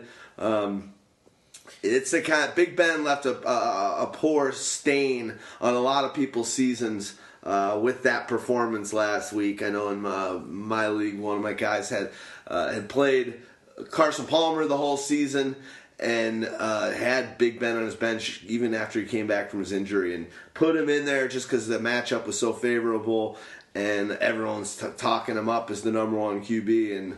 Uh, just it, it, didn't cost him the win because he got destroyed, but tough, tough, tough to tough, tough when you when your when your horse at QB uh, lets you down in the big in the big one. I mean, ranked number one, finished number thirty-two. That's not fucking good. like, and you just can't even explain it to why it happened. Like, you watch the game, you're like, okay, you're moving, you're moving, you're moving. oh, what, what, what, what just happened? you, like, you were moving, and then you just stopped moving, and you stopped throwing the ball to Antonio, and you didn't throw the ball to Martavis all day long, and you didn't, you know, you tried to get Wheaton involved a ton, and the guy drops passes. And, you know, Heath Miller catches a couple passes, falls down. And then you feed DeAngelo Williams, and he scores two touchdowns, has one of the best fantasy days. But you're looking at it, and you're like scratching your head, like, "Hey, Big Ben, what the fuck was that? Like, you've got two of the best weapons in the league, use them." And it unexplainable about how that game actually went down. Like, you watch it, and receivers were open, and the line was protecting for him, and he just didn't seem to get the ball anywhere. And then suddenly he would get sacked. I remember uh, last week, uh, last podcast. Good. Uh, just gonna tell you, good, good clip note overview, um, synopsis of the Big Ben Sunday. Good job there. yeah, not, not bad. Uh, But you, you missed out on something here. Last week in the podcast, I remember saying it was a by the way at the end of the game, saying, "Oh, by the way, uh, Jimmy Smith's back," but that probably won't make a difference. That kid made a fucking difference. They- That kid played outstanding coming back from injury, and that they were saying he was going to come back and play in that game, and he was. He was awesome. He had an interception. He was. Uh, uh, I thought he was sticking to his guy pretty well, and I I mean, that wasn't the reason Big Ben had a bad game. He, Jimmy Smith was not the complete and utter reason, but I mean, if there's any name that is stuck in d-Rx's head, it's Jimmy Smith. Uh, so I mean, it's uh, it, it'll stick in Big Ben's uh, head for quite a while now too. I think because uh, that guy was ruining what I think ben, ben, Big Ben was trying to do during the game, and uh, Jimmy Smith put on a nice little show. It was, it was impressive, but I think that Big Ben comes back with a bit of a vengeance in this one. What do you think? I mean, they need, they absolutely need the win in this one, and if you fold against the Browns, there's problems. Yeah, I think I like everybody on the Steelers offense like I always have. I'm not going to jump ship for just one, you know, poor performance. Still like, you know, DeAngelo Williams. I still really like Martavis Bryant. Still really, really like Antonio Brown. I don't still really like Markus Wheaton. Yeah, that's uh, that's like Heath Miller That was it. always blocks more in division games, so I don't really like Heath Miller. So that's about it. yeah, that that definitely covers it. If you want to talk about the Browns for a second, that's cool. Valverde. Verde. Valverde. Hey, if that's your last brew and you want one of those all-day IPAs, uh, that you, To, go to for it. top it, okay, I, I might do that. I mean, I do have old style. Oh, you do? You Yeah. brought some? Okay, Yeah. I got you. I got to you in time. yeah, you got me in time. I Okay, got some tall I, boys. I didn't know. Nice. flipping Nice over to. Cleveland, like I, I wish I knew some future so I could start rapping. Why? I mean, I, every song sounds exactly the same. I hate it. It sounds terrible. Why does Johnny Football seem to want hell bent on ruining his career by singing f- friggin' Future on Vine messages while his buddies are all drinking around? It's like, guys, pull it together. I said, I said, remember I said some- three weeks ago. I said, just party in your basement. He did that, but don't. Okay, so party in your basement and don't post stuff to social media. Check the phones at the fucking door. I, Jeez. I don't think they were. He was at his you? house. I think he was at Mike Evans' house apparently because there was signed uh, Mike Evans jerseys and stuff up there. But still, yeah. they need like there's this new uh, company that like for shows like um, Dave Chappelle was doing a show here in Chicago. Yeah, you gotta check your phone. You gotta check your phone in this little pouch, and then it kills it during the show. But you still have it on you, and then you just return the pouch on the way out. So Johnny Johnny Manziel needs some of that in his life. He, they just need to put Johnny. The Browns need to put Johnny in the pouch. And when it's not practice, it just kills him. It's like a cryogenic chamber. It's like whatever Ripley got in from Aliens when she was sleeping after uh, in, between scenes uh, and in between movies. That's what they need to do with Johnny Football because he's showing he can he can kind of do it at this level, but he's just a youngster, loves the party, just has a good time drinking and listening to. Too Future. bad, too bad Johnny Football didn't play 20 years ago. It- it's un- it's unbelievable. Those guys that are now on NFL.com. I mean, Irvin, could you imagine? He's like, God damn it, my crack would have been caught. My crack habit would have been caught like 75 times a week. I wouldn't have made it one year in this league. Fuck. Yeah, it's amazing. These guys are. It's a different deal. It's tough. It's tough. Uh, tough road. It, it would be easy to just tell men, Cell tell phones. to, to, just just stop partying for a few years or something. You know, Nah. He can't do it. He He, can't do he- it. he just Ain't about that life, son. He can't do it. Uh, otherwise, when it comes to the Browns, um, Barnidge. Bar- Barnidge is is a possibility. He's, he's somebody. You, I mean, they're going to play him if you have him. Plain and simple. He's uh, he's been It's a a great stud all matchup year. against the Steelers. Yeah, it's a great matchup for him. So I mean, that that's a good one. It's a great matchup for Travis Benjamin. Yeah, except Benjamin has gotten what is it like Nothing. 17 targets in like the last month. Literally, like the last four games, I think he's gotten 17 total targets. So I, I wouldn't expect a whole hell of a lot there, to, to be honest. And Crowell's been taking over the backfield. He's been playing well lately, to be honest. And, and Duke Johnson, Surprising. Duke Johnson, not so much. Hasn't really gotten his play. So, I mean, I, I'm not going to say go ahead and start Crowell and expect anything because the Steelers do have a pretty tough run defense. But uh, I don't know if you're stuck and you know you don't have any running backs, you know, because everybody has at least two or three injured running backs on their fantasy teams at this point. Crowell, I guess, is uh, I don't know a good dart throw. Other than that, nothing. We should move on. Moving on. All right, let's go to the Jaguars.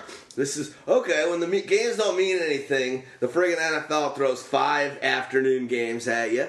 Well- uh, we won't we won't let Houdini head implode because Well, Houdini's in California. What's, he say? Oh, what's his sound effects for it? oh, is that it? Oh, yeah, he does do it. Well, when you have all 16 games jammed into the Sunday, the, obviously you got to have at least, you know, th- a few in the afternoon. So they got five afternoon games. What we're about to do here, the last noon game, noon Central Time, Jaguars at the Texans. What do you got, Stags? So I wouldn't be surprised if Blake Bortles came out and threw five touchdowns along with four picks in Mm-hmm. any game of the season. That is all. That is actually a real possibility in this one. Uh, Houston's defense is awesome and terrible at the same time. and I mean, they being at home. It, it, I mean, it'll be tough to score them, but the, the Jags. Neither. T- I mean, it's uh, the, the Jags aren't playing for anything at this point, so they might as well just go all out and you know throw them all out there, see what they got. Bortles has a chance to. Um, win the uh, the title for what is it most uh, passing touchdowns in the league this year. He is right now one, One behind, behind. Brady. He has 35. Wow. Brady has 36. Brady. Uh, so it's I don't know. It's a A player, just remember, a player that I know I picked up in about week six or seven, and I was so pissed that I didn't grab a Carr and and, and didn't grab a Dalton because I had friggin' luck, and I was like, oh, I'm great, I'm set the whole year. You're able to pick these kind of guys up every season. Stick on the waiver wire. Get yourself some backup at the quarterback. Go deep uh, and have a few of these guys because anything happens, and uh, it just it's it's not a good time to not have any studs on there available to pick up uh, uh, when you need them. Palmer was my call this year. Loving that I made that call, but I got to throw a shout out to to Stop. uh, Tenny. Uh, Tenny Stegman. He was all about the Bortles this year. That was his call. He he thought that this guy. He actually I think said that he was going to be a top five QB this year when he grabbed him. He's like, "You guys watch, I'll be a top five QB." I think he was somewhat joking, and everybody laughed at him, and he kind of played along with it. But he was Well, he took him, but he took him a little high. Like he could have waited. He like went for him. Like There were there like were a ton six, of players. six That's- other that was the problem. QBs out there that he should have taken. and none and none, those went four rounds later. I think he just took them too early. I like I like Bortles all. No, yeah, offseason. I liked we all too. did. Absolutely, the, the talent is, is, is un, unbelievable. They had to, get, to to give the ball to. No, none of us expected 35 No, touchdowns. agreed, agreed, agreed. But no way. expected expected a nice a nice progression to, in his second. Yeah, game. like 28.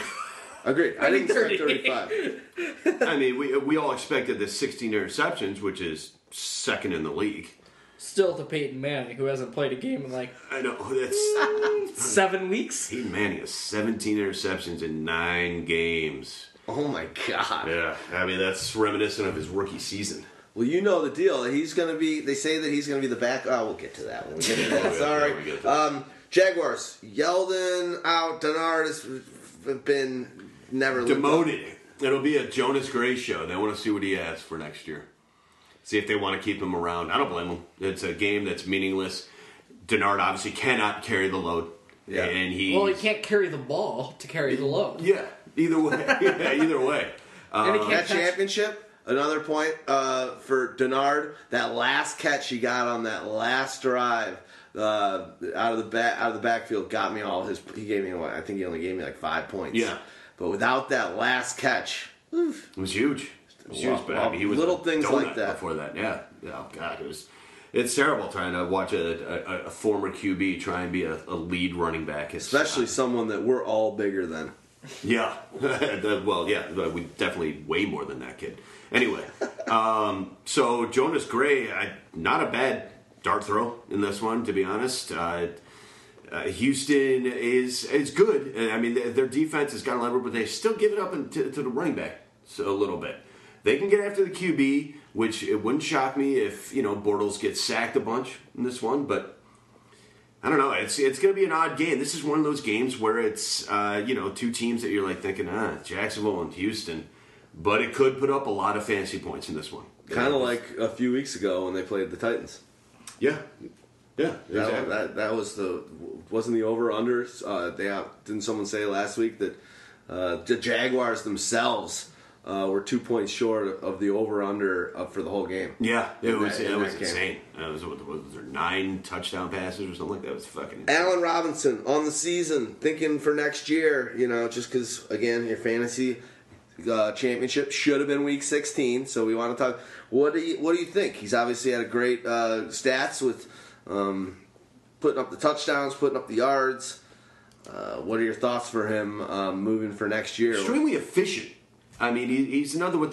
It, it, there's been a lot of efficient receivers this year. First of all, he's leading the league in, in touchdowns uh, with 14, uh, but he's done it on seven. Tied for the league lead. Tied for the Doug sorry. Baldwin. With Doug Baldwin. Well, him, eh, both he and I love the way you Baldwin. always say Doug Baldwin's name. Like Matt Damon. Doug Baldwin. You've never noticed that's how I say Doug Baldwin's name? I didn't put it together. I really didn't. I love it. Done. I'm never gonna listen to that name ever again the same way. Allen Robinson, 14 touchdown catches on 75 catches. Doug Doug Baldwin, 14 touchdown catches on 73 receptions. Uh, there's been there's been a lot of guys who are extremely efficient this year. Allen Hurns, 10 cut- t- touchdown catches on 61 receptions. Regression. Regression. You, what Allen Robinson for next year? You think? Yeah, I think his catches go up, his yards per catch goes down, and his touchdowns go down. It's just The inevitable, basic yeah, math, the yeah. inevitability, Like- yes, of it all. Okay, for sure. so I want to talk about this because this is something that irks me with Eifert for next year and how basically for every thousand yard a receiver gets, or every hundred yards, excuse me, you can expect one touchdown. Uh, so if you look at the numbers, um, Odell Beckham, 1,300 yards, 13 touchdowns. Brandon Marshall, 1,300 yards, 13 touchdowns. Uh, Allen Robinson, nearly 1,300 yards, 14 touchdowns. Hopkins, 1,400 yards, 11 touchdowns. Like these things over time start to balance out. nine beers, nine hangovers. Valverde. Tyler Eifert, like 600 yards, 12 touchdowns.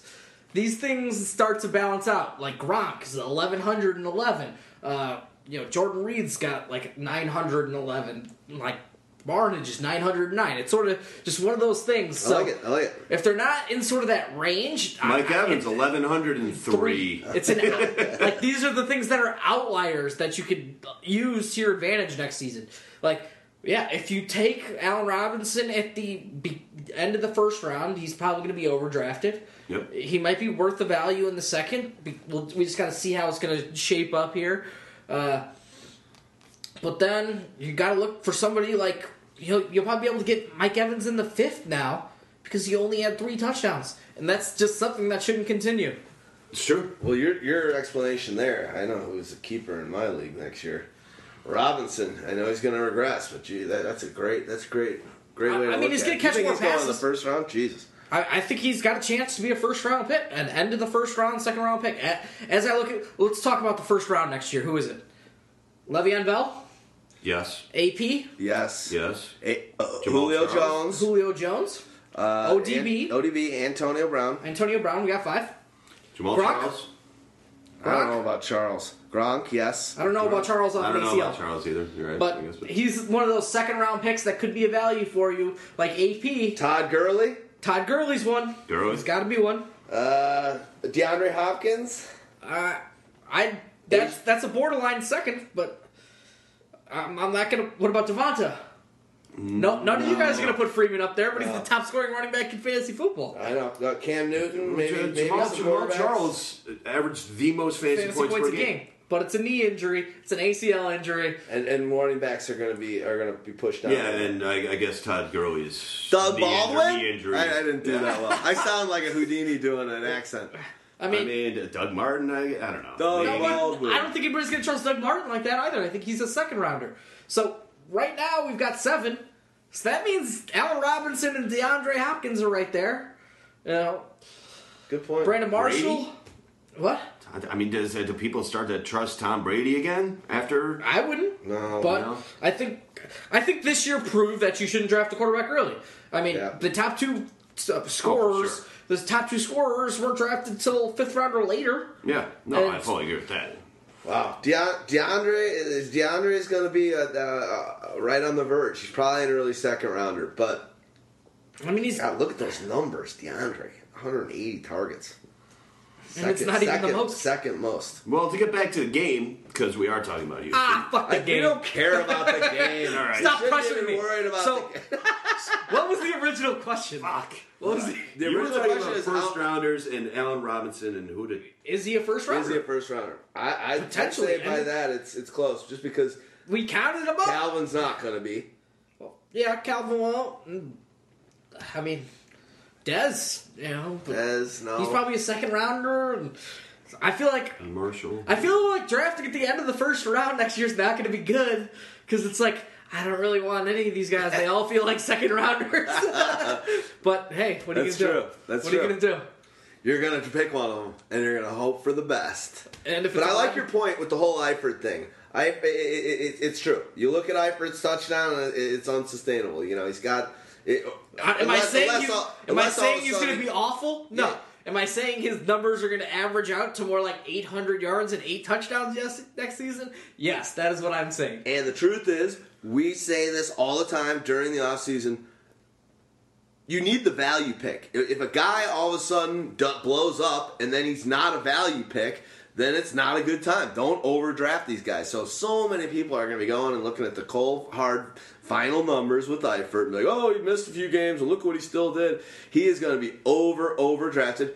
I'm not going to be in love with him next year. He's just not going to be a value at all. Um, Question is, But where he- does Eifert go in a but draft? he was the man for me this year, for us, for our, our listeners. That's not a question nice that's crossing my mind right now. Where's Yeah. Eifert going in the draft next year? That's. I, I'll wait a I few months have, to I have crazy obsessive Fifth- analysis. Fifth, fifth, fifth round, sixth I, I think higher. higher. I think fourth. Woo. Those people are going to be Just bummed out. Those people are going to be the people that Jimmy Graham and the fourth owners. Uh, Jimmy Graham was third. drafted in the second or third round this year. one. I think people will be third. pointing at uh, the fact that Eifert can't stay on the field and he'll drop. Yeah, maybe. I like him in the sixth. I like all tight ends in the sixth. I don't really like tight ends before the sixth. No, me neither. That's a fact. All right, are we talking about anything left? In, oh, let's go. Let's Hoyer's go. back. Well, should we? Should anything to say Hoyer's about back. Julius Thomas? No, Nope. Okay. Uh, he should he's have good. a good game. He's good. Yeah, he's good. You He play a great- he had Julius. a- You play on. Uh, you play Allen Robinson. You play uh, Allen. You play both the Allens. Yeah, and I think he played Julius Thomas too. I think he went seven for seventy something and a touchdown against Houston in their first game, and he's guys- he's been good. Quickly, not to talk too much about the next season because we got a whole f- f- 30 shows this summer and next year to do it. Uh, quickly, Yeldon, do you like his trajectory? Do you think the team is happy with him and thinking do. they go into next year that Yeldon's the main horse and they don't need to worry about their, their running back situation? I do. Okay. Well, I think they still need to worry about it. I th- think they need to find a two because they don't have one. That- that's why they're testing out Jonas Gray. Yeah. I- Doesn't don't think think he's- all right there? I don't think he's a two. I don't think any of those guys. Are two. I think they've got to find another guy just to be a compliment. Maybe maybe they find a guy who's more of a pure third down back. Yeah, no, I, I agree with that for sure. Um, but I don't know. They did want to see if they could keep Jonas around to at least back up Yeldon in some respect. Maybe, maybe the big back roll. You know, Yeah. All right, Hoyer, Texans. Hoyer's back. he's Uh, he passed back. through. He passed through the uh, the protocol, and I mean, obviously, after what Cousins has done this year, you want a Michigan State guy as your the leader of your team. Of course you do. So Does Michigan State want a Michigan State guy as a leader of this team this week? absolutely, they do. Connor Cook. Absolutely, He's gonna be the man. All right, we'll Yeah, see. he's gonna. Uh, What, who are they we'll playing talk again? about that What's, next what, what, what's their next game? I don't know. Alabama tomorrow night. That's tomorrow night. tomorrow night. Oh, I'm staying What, in. the game starts at three o'clock It's- tomorrow, right? That game's at seven. The first one is at three though. Like and that's the one. That's Biggest one. mistake. that. That's Clemson and uh, The Clem, yeah, the, the, the, the Clemson Oklahoma game. That's. Uh, I'm excited for that. And like I'm extremely excited. I don't know why they fucking put it on the 31st. I, that's why the first of last year was awesome. Both bowl games were on the first. You dick! Total dick. It- it- Both bowl games were on the first. You just went out and you day drank all day. It was awesome day. the bigger game is the Michigan. That was my skull! I'm so wasted! That's you. That's you. New Year's Day at about 10:30 stag party. Yep. They put. I mean, putting the better game, the Michigan State Alabama game, is probably the game that most uh, most people want to see a little bit more. Putting that one at seven o'clock, you're like ruining New Year's Eve for for. Yeah, it's over ten thirty, maybe eleven if it goes long. Yeah. But oh fuck you. It fucking kills me. It absolutely kills me if they're doing that. But whatever. Uh, it'll still be a fun night, one way or another. Anyway, What are you back to- doing for New Year's tomorrow night? I'm watching the fucking game. I don't What know. are you- what are you- Honestly, where? I B don't. Dub. He's going to B Dubs. No, I'm not going to be Dubs. He's gonna go see if he can get a slop tart over at B Dubs. hey, you got you using you using all that uh, ranch sauce? I got a couple other carrots over here. I'd like to dip my carrot in. Would you like a taste of my wingy dingy? All right, so uh, yeah, we like. Uh, I don't know what I'm doing. Let's get back to that. I don't know what I'm doing. I, I gotta. I could go downtown and uh, uh, hang with some guys and play some cards and watch the games and, and you know drink our faces off, or could stay at North, go to the Corcoran's, whatever. They usually have a, a, a party. I don't know. Like it. You know the choices. What do you, I mean, what do you got going on? DeAndre Not Hopkins. Making love to DeAndre Hopkins. That's a good one. DeAndre Hopkins and Alfred Blue again? Are you back on? Yeah, I, I mean, yeah, he's the guy they're using. That's what that's what they're doing. Um, Polk will have some backup runs, but yeah, now if you're going to use guys in this game, I, I think Hoyer's not a bad call in this one. I think that uh, actually, I think Hoyer will probably have a pretty decent game, a real good game. Actually, I mean, Jacksonville can't do anything against the pass pretty much, and uh, Hoyer will have his way with that defense, and DeAndre Hopkins is, uh, you know, a stud. Yeah. So get it going. That's it. Next That's game. it. Next game. Let's Ryan go. Griffin isn't a bad call either as a, as a crapshoot tight end. Anyway, go on. Next game, first of the late afternoon games. Raiders at Chiefs. Woodson's last game for Raider Nation. Um, you know, I'd say just quickly, and I'll let you guys talk about the specifics, but the Raiders got to tighten it up, and it seems they're young, but they, they, they're a little bit high, a little bit low. They're a little bit all over the place. I think in this game, in a tough matchup, but with a team that doesn't necessarily have to, they're they're in right. The Chiefs are, are, are made it, so they don't have much on the line. But the Raiders gotta they gotta figure it out. They need to figure out how to have a consistent uh, plan and assist, uh, consistent attack. Because week in week out you just don't know what you're going to get from that offense. And last week it was on that thursday night game i mean that was garbage. They didn't have a wide receiver didn't have more than like 30 yards right? Or maybe 40 yards.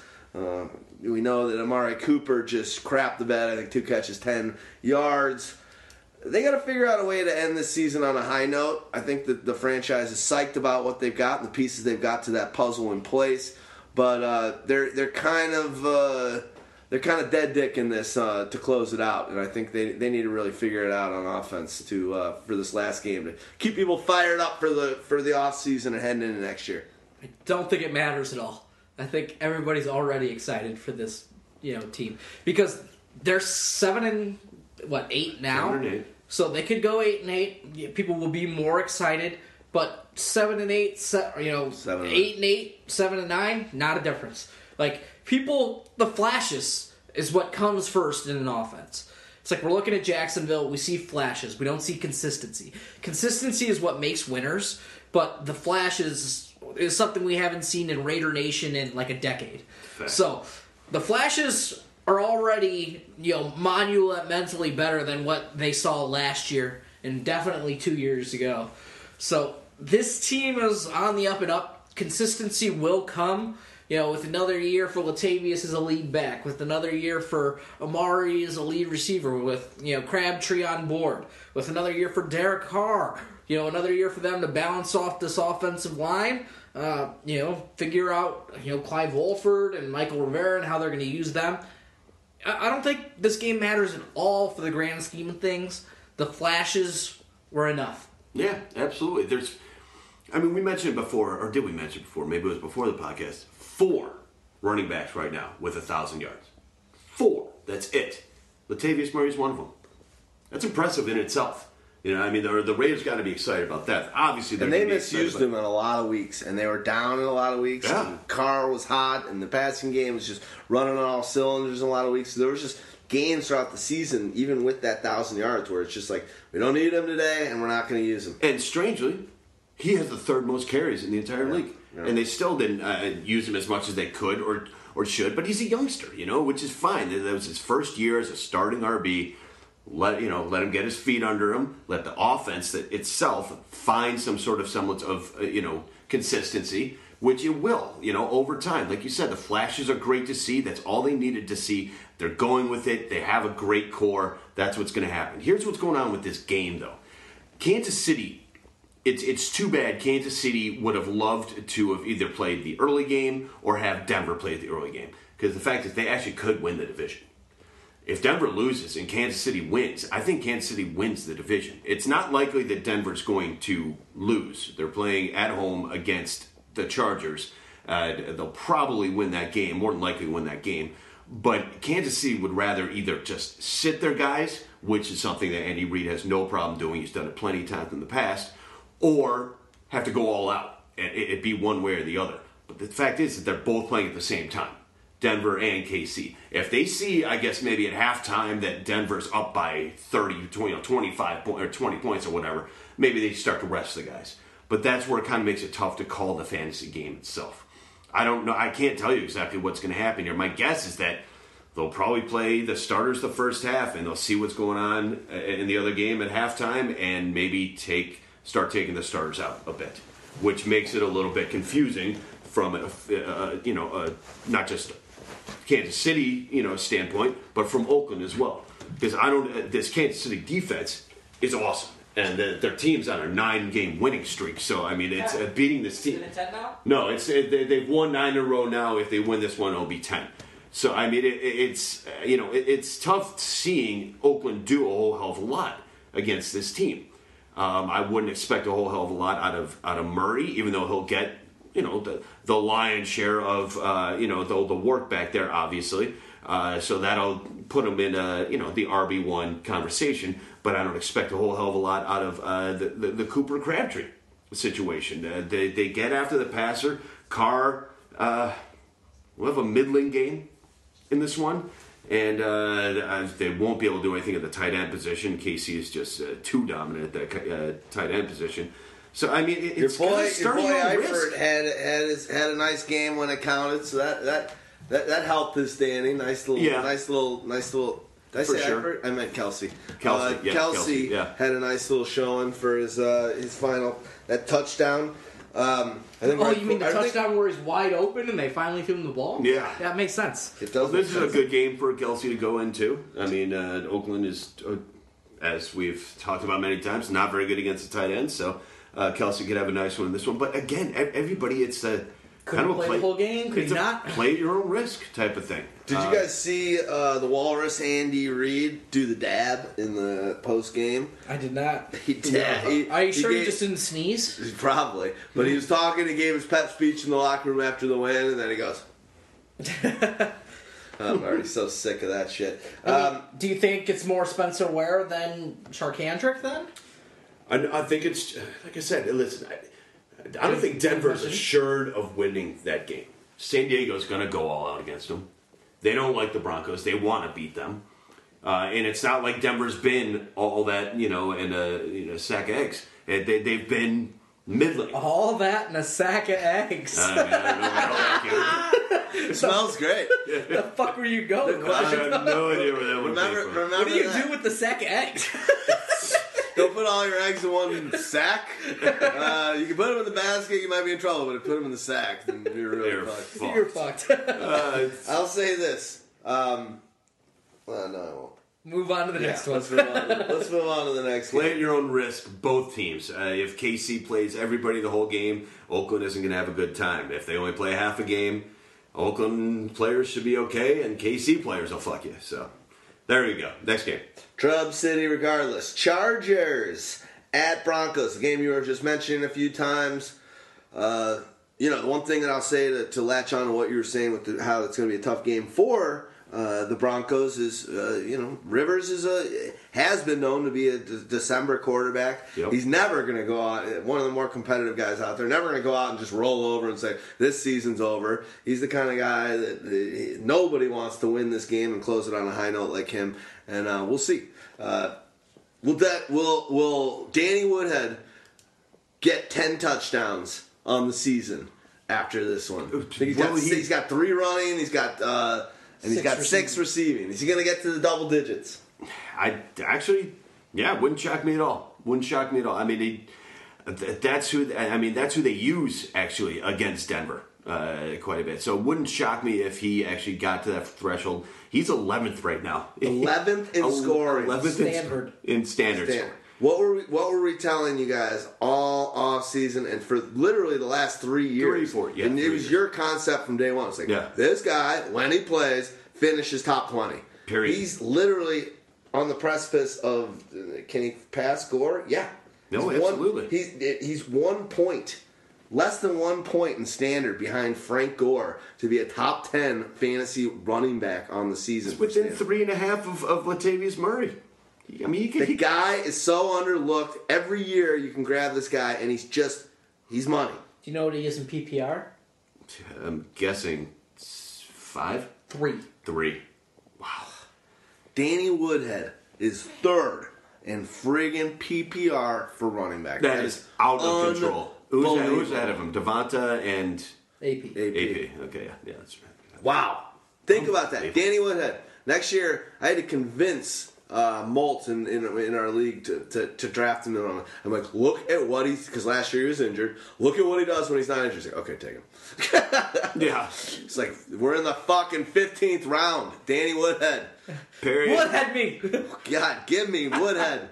All right, let's go. Uh, let's go on to the rest of the guys. Well, that Stevie. Johnson's Damon? back as well. Are they gonna play him? I think so. Well, hell not. Okay. I mean, it's not like he's the end all be all. It's not like you were depending on him being your him, number yeah. one, you know, for next year. That's a Keenan Allen. Screw it, play the guy. I you can't believe that Woodhead is the third ranked running back in PPR. PPR, that's That is unreal. Fucking unbelievable. It's totally unbelievable. that is the. I hear. I read a also lot of stats on a daily basis that blow my mind. That is mind blowing. It partially shows the state of the running back position as well. Yes. You know, I I mean, that's not all Danny Woodhead. That's the state of the running back position. It's becoming less and less uh, relevant when it comes to fantasy. Danny Woodhead has as many catches as Allen Robinson. He's got what does he have? Seventy three. Allen 73? has what? Well, 75, I think.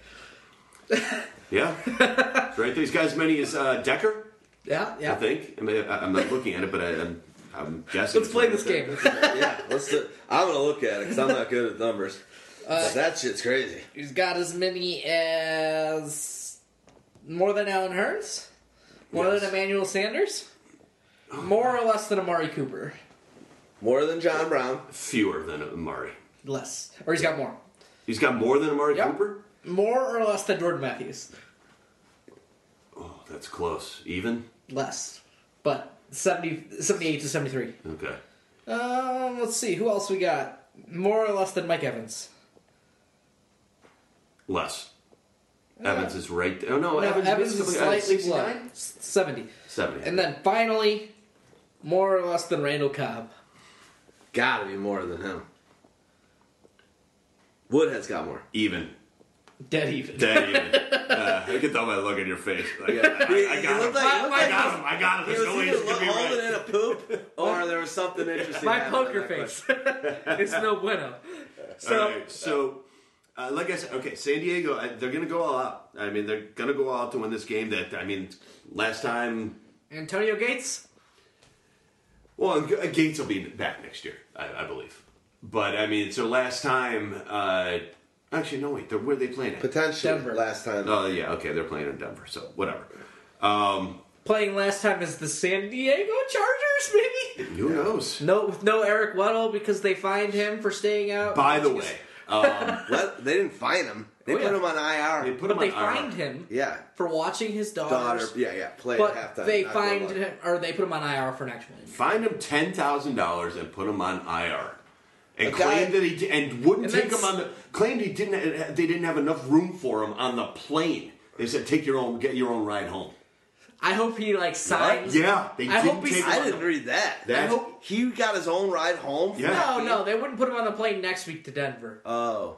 They No, just said- get your own ride there. Yeah. Yeah. If you want to be on the sideline, got it. So, I hope he signs with the Oakland Raiders next season. That would. I love. To uh, shove it up his ass. Absolutely. I love it. Weddle is such a fucking baller. I love watching that guy play. Absolutely. And to, I'm sorry, but He's the he's the white honey badger. staying out there to watch your daughter at a in a halftime show. I'm sorry, that is as classy as classy gets. In your last game, find in your last game in the stadium that you've played your whole nine or ten year career Absolutely. in, and you're one of the fan favorites. You've given your blood, heart, and soul to the team, and he just—he's never really made the money that he should have. Always they kind of undercut him, underpaid him, and they they've kept him around. And he's done all right, but he's always been kind of like underappreciated by by the ownership. And he's a leader out there too. See, Everybody in the defense, they looked at him. He's a leader. You know, he's one of those type of guys. Like, wow, uh, this guy knows what's going on. He's a heady guy. It's not like he's a big fella. He's not. He's a, a smaller white guy who's just extremely smart, always in the right place at the right time, and uh, t- just takes control out there. And it's unfortunate what they did to him. And listen, I- I've always loved the San Diego franchise. I was a huge fan of Dan Fouts back in the day. Kellen Winslow was the first NFL player I actually ever met. Was Kellen Winslow. I'm a huge fan of the franchise. This has really soured me. I cannot believe they did this to a guy who has given his all to this team, who wanted to just see his daughter at halftime.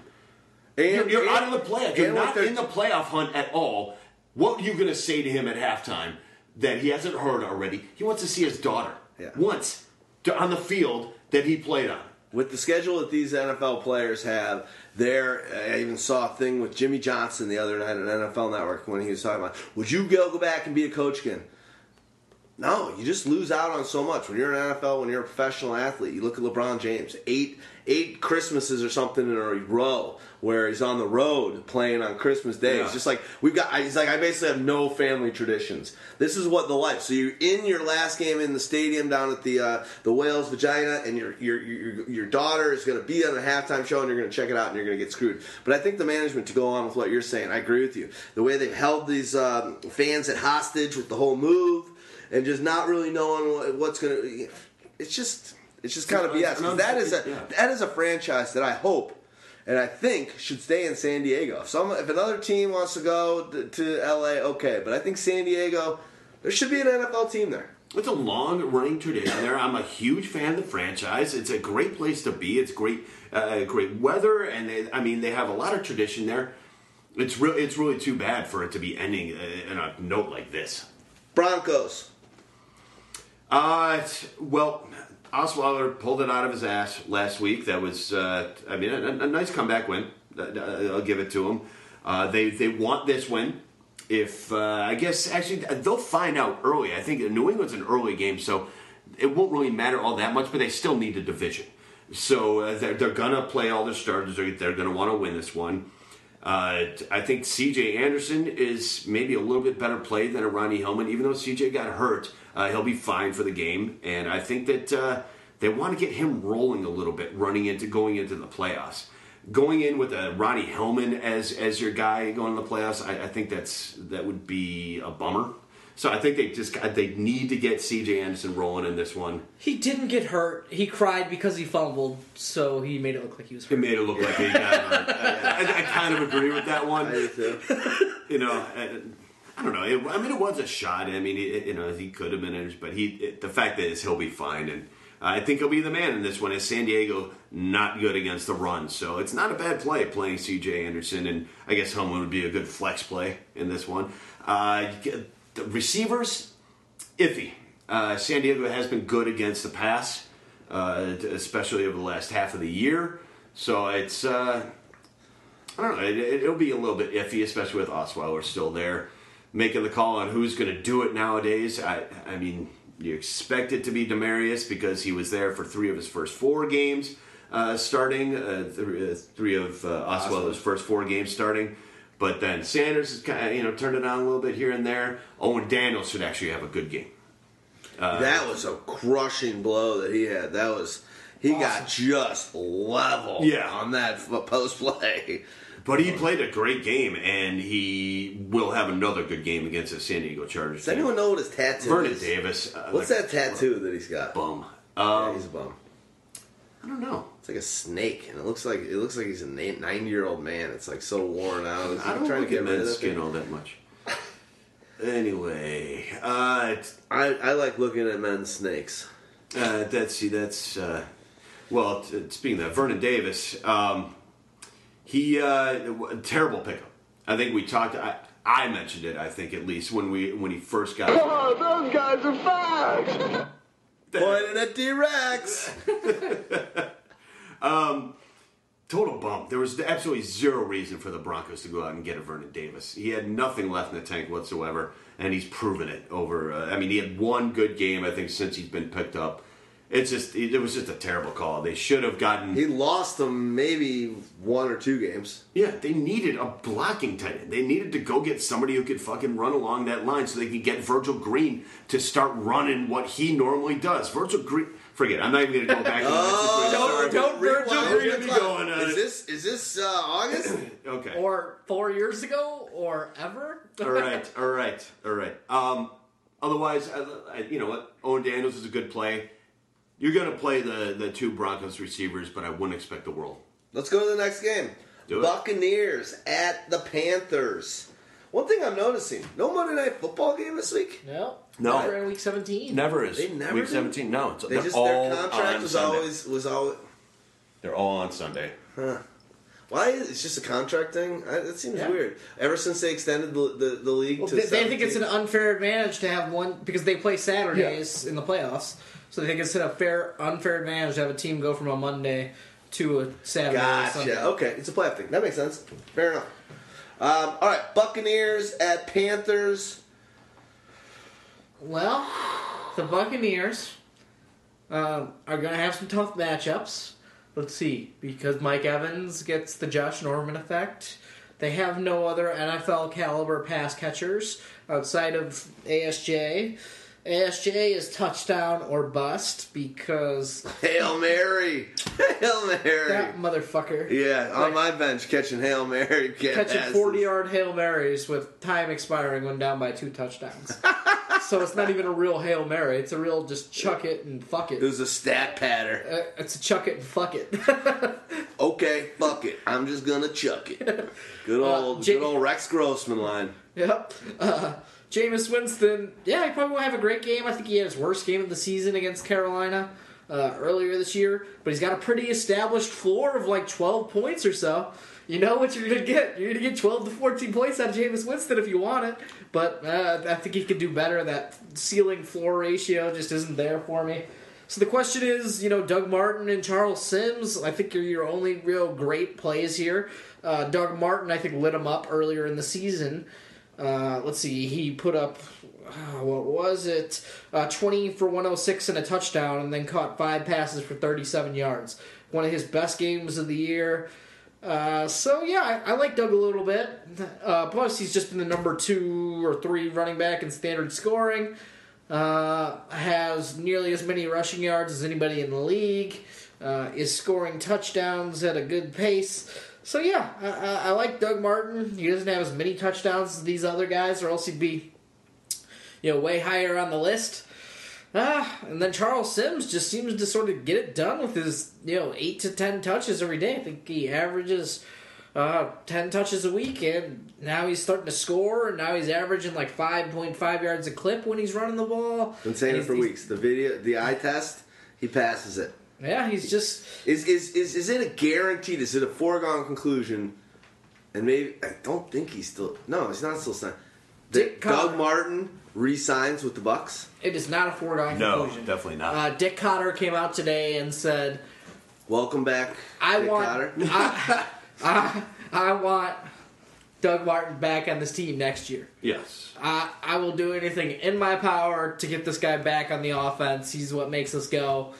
But yeah, they declined his fifth year option uh, at the beginning of last season after he was early, er, before I think it was before it was before the draft last year. Yep. they And- told they they let him know early. It's like uh, we they gave him a lot of motivation. Yeah. And now they're going to be paying for it this year if they want to keep him. Absolutely, he's got an outside shot at the uh, the rushing title, Yeah. I, I suppose. So I mean, they'll probably feed him as much as they can. The only problem here is that Carolina has to win this game, pretty much. You know, if they they could forfeit the home field advantage for the entire playoffs if they lose these last two. You know, they lost last week to uh, Atlanta. If they lose, Arizona's got a tough, tough matchup. But yes, Well, uh, yes, they do, but uh, they're yeah, exactly. They're at home, so it's uh, very different. And the Seahawks are down, you know, men a little bit, so I think it would be a little bit easier for uh, Arizona to win that one. So I, it's it's definitely something that Carolina is going to be paying attention to. They'll be working on Doug Martin as, as hard as they can to keep him in check. So it wouldn't shock me if he didn't have the greatest game, but they're going to feed him one way or another. Does anybody else, whenever they see the Buccaneers games, I know this game is at uh, in Carolina, but does anybody think whenever you see that big ship in their stadium about the uh, Warren Sapp commercials, the Bud Light up for anythings that were running for a couple years? that somehow, I have no idea why, but somehow they're not running anymore. Ever since, ever since his snapping with the Super Bowl last year, where he's dropping his dough on the table with a couple bro- uh, hookers. Yeah. But whenever I see that thing, I'm always like, I was like, oh, Sapp! Why are you not at my house, fucking with this nice little thing in my backyard? Could you imagine when the cameras were off? What was happening at that party? Oh my God. All the all the hoas that were Yak, coming out of that yak, shit. yak, were yak lit- city, bitch, Yeah. yak, yak city. Yeah, they were literally acting like pirates. They were up for anything. And then one thing, I- Sapp's name is on the Ring of Fame. There, how many more times does he have to get arrested before you pull your name down? Never. Never You never. Once you're up, you're good. Doesn't matter. got I, it. I mean, what do you just suddenly go to the stadium one day and it's gone? Because you can't make an announcement about it. You just Maybe gotta. Maybe there's an asterisk. Maybe there's an asterisk. They take away a letter at a time. like nobody will notice if this P is gone. They Wa- changed Warren it to Sapp? an ad for Warren SAP, S-A-P. It's like a, now an ad up there on the Ring of Fire. All right. So Very Carolina is Jonathan Stewart back this week. I don't think so. Um, I, I, I, mean, I, I don't think so. No. Um, I think that they roll out an Artis Payne again. I think that they feel like they can win without him, and you know why not just get him completely healthy? You're going to have a bye week if you win. Uh, I think they're going to have a bye week either way, but uh, I, I think they just want to get him healthy for sure going into the playoffs. I don't see a reason to play him very much against the Bucks. Uh, Artis Payne, you might as well see what you, get. You got. don't want a thousand yard season for Jonathan Stewart? I'm sure he would like a thousand yard season, but I'm not entirely sure that. Uh, uh, listen, I, th- I think health is the most important thing, especially when you got a team that uh, it could really vie for it all. I mean, he, he could they could seriously win it all this year, and you want you know all hands on deck. And if Jonathan Stewart, if they play him Week 17 and he injures himself, I mean, can you imagine? uh, the, the the backlash from that. He didn't practice today, so I mean that's yeah. There was there was hope that he would he would practice today and see that maybe he would maybe play week seventeen. But the fact that he didn't practice today pretty much says to me that he's out. So I I wouldn't expect it. Watch. Watch till the end. You know, I would definitely watch on Sunday to see if maybe out of nowhere he plays, but I wouldn't expect it. So Artis Payne, um, I think will get the start. He showed pretty well last week. Uh, the rest of the guys didn't do much of anything. As a matter of fact, Whittaker, I think uh, they might have thrown on IR. Uh, he got he got injured. Um, he actually played decent, and uh, you know Why did they only give Cameron Artis Payne six touches? it. Uh, you know what? I, Why? it was a strange game. Why? general. I mean, it was a really strange game in general. I mean, there's no Atlanta had no business beating them, but they did. He killed me in DFS. I had him rolling. Yep, yep. Yeah, no, it Six- was- He averaged like ten yards a fucking touch. Yeah, Those motherfuckers. absolutely. No, he's gonna he's gonna be the guy this week, and uh, he's not a bad play. Not a bad DFS play. Not a bad uh, you know RB two play for your fantasy team if you happen to Tolbert be in for the vulture. championship. I would I would definitely expect a vulture from Tolbert this week. And Ted Ginn healthy. Uh, yes and no. I mean, he's not uh, completely healthy, but he's uh, healthy enough that uh, he'll give it a go, I'm sure. And uh, you know what what they do against Tampa Bay in terms of the passing game, I don't know. Uh, I, I expect them to run a bunch. I don't know. It's I don't expect there to be a ton of scoring in this one. To be quite honest, I expect You think it's to a slap fest? yeah, basically. Carolina t- takes the win, but uh, it could be a, you know, 27-21 game, not a whole hell of a lot going on.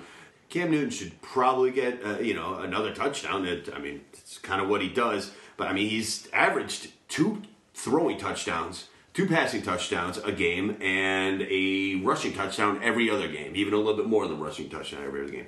The guy's freaking amazing. He can go off any single game, but I do expect this to be a bit lower scoring, kind of a sloppy type of game, uh, end of the season type of thing, or Tampa Bay isn't playing for anything, and Carolina has pretty much things wrapped up and know they're going to win. Division.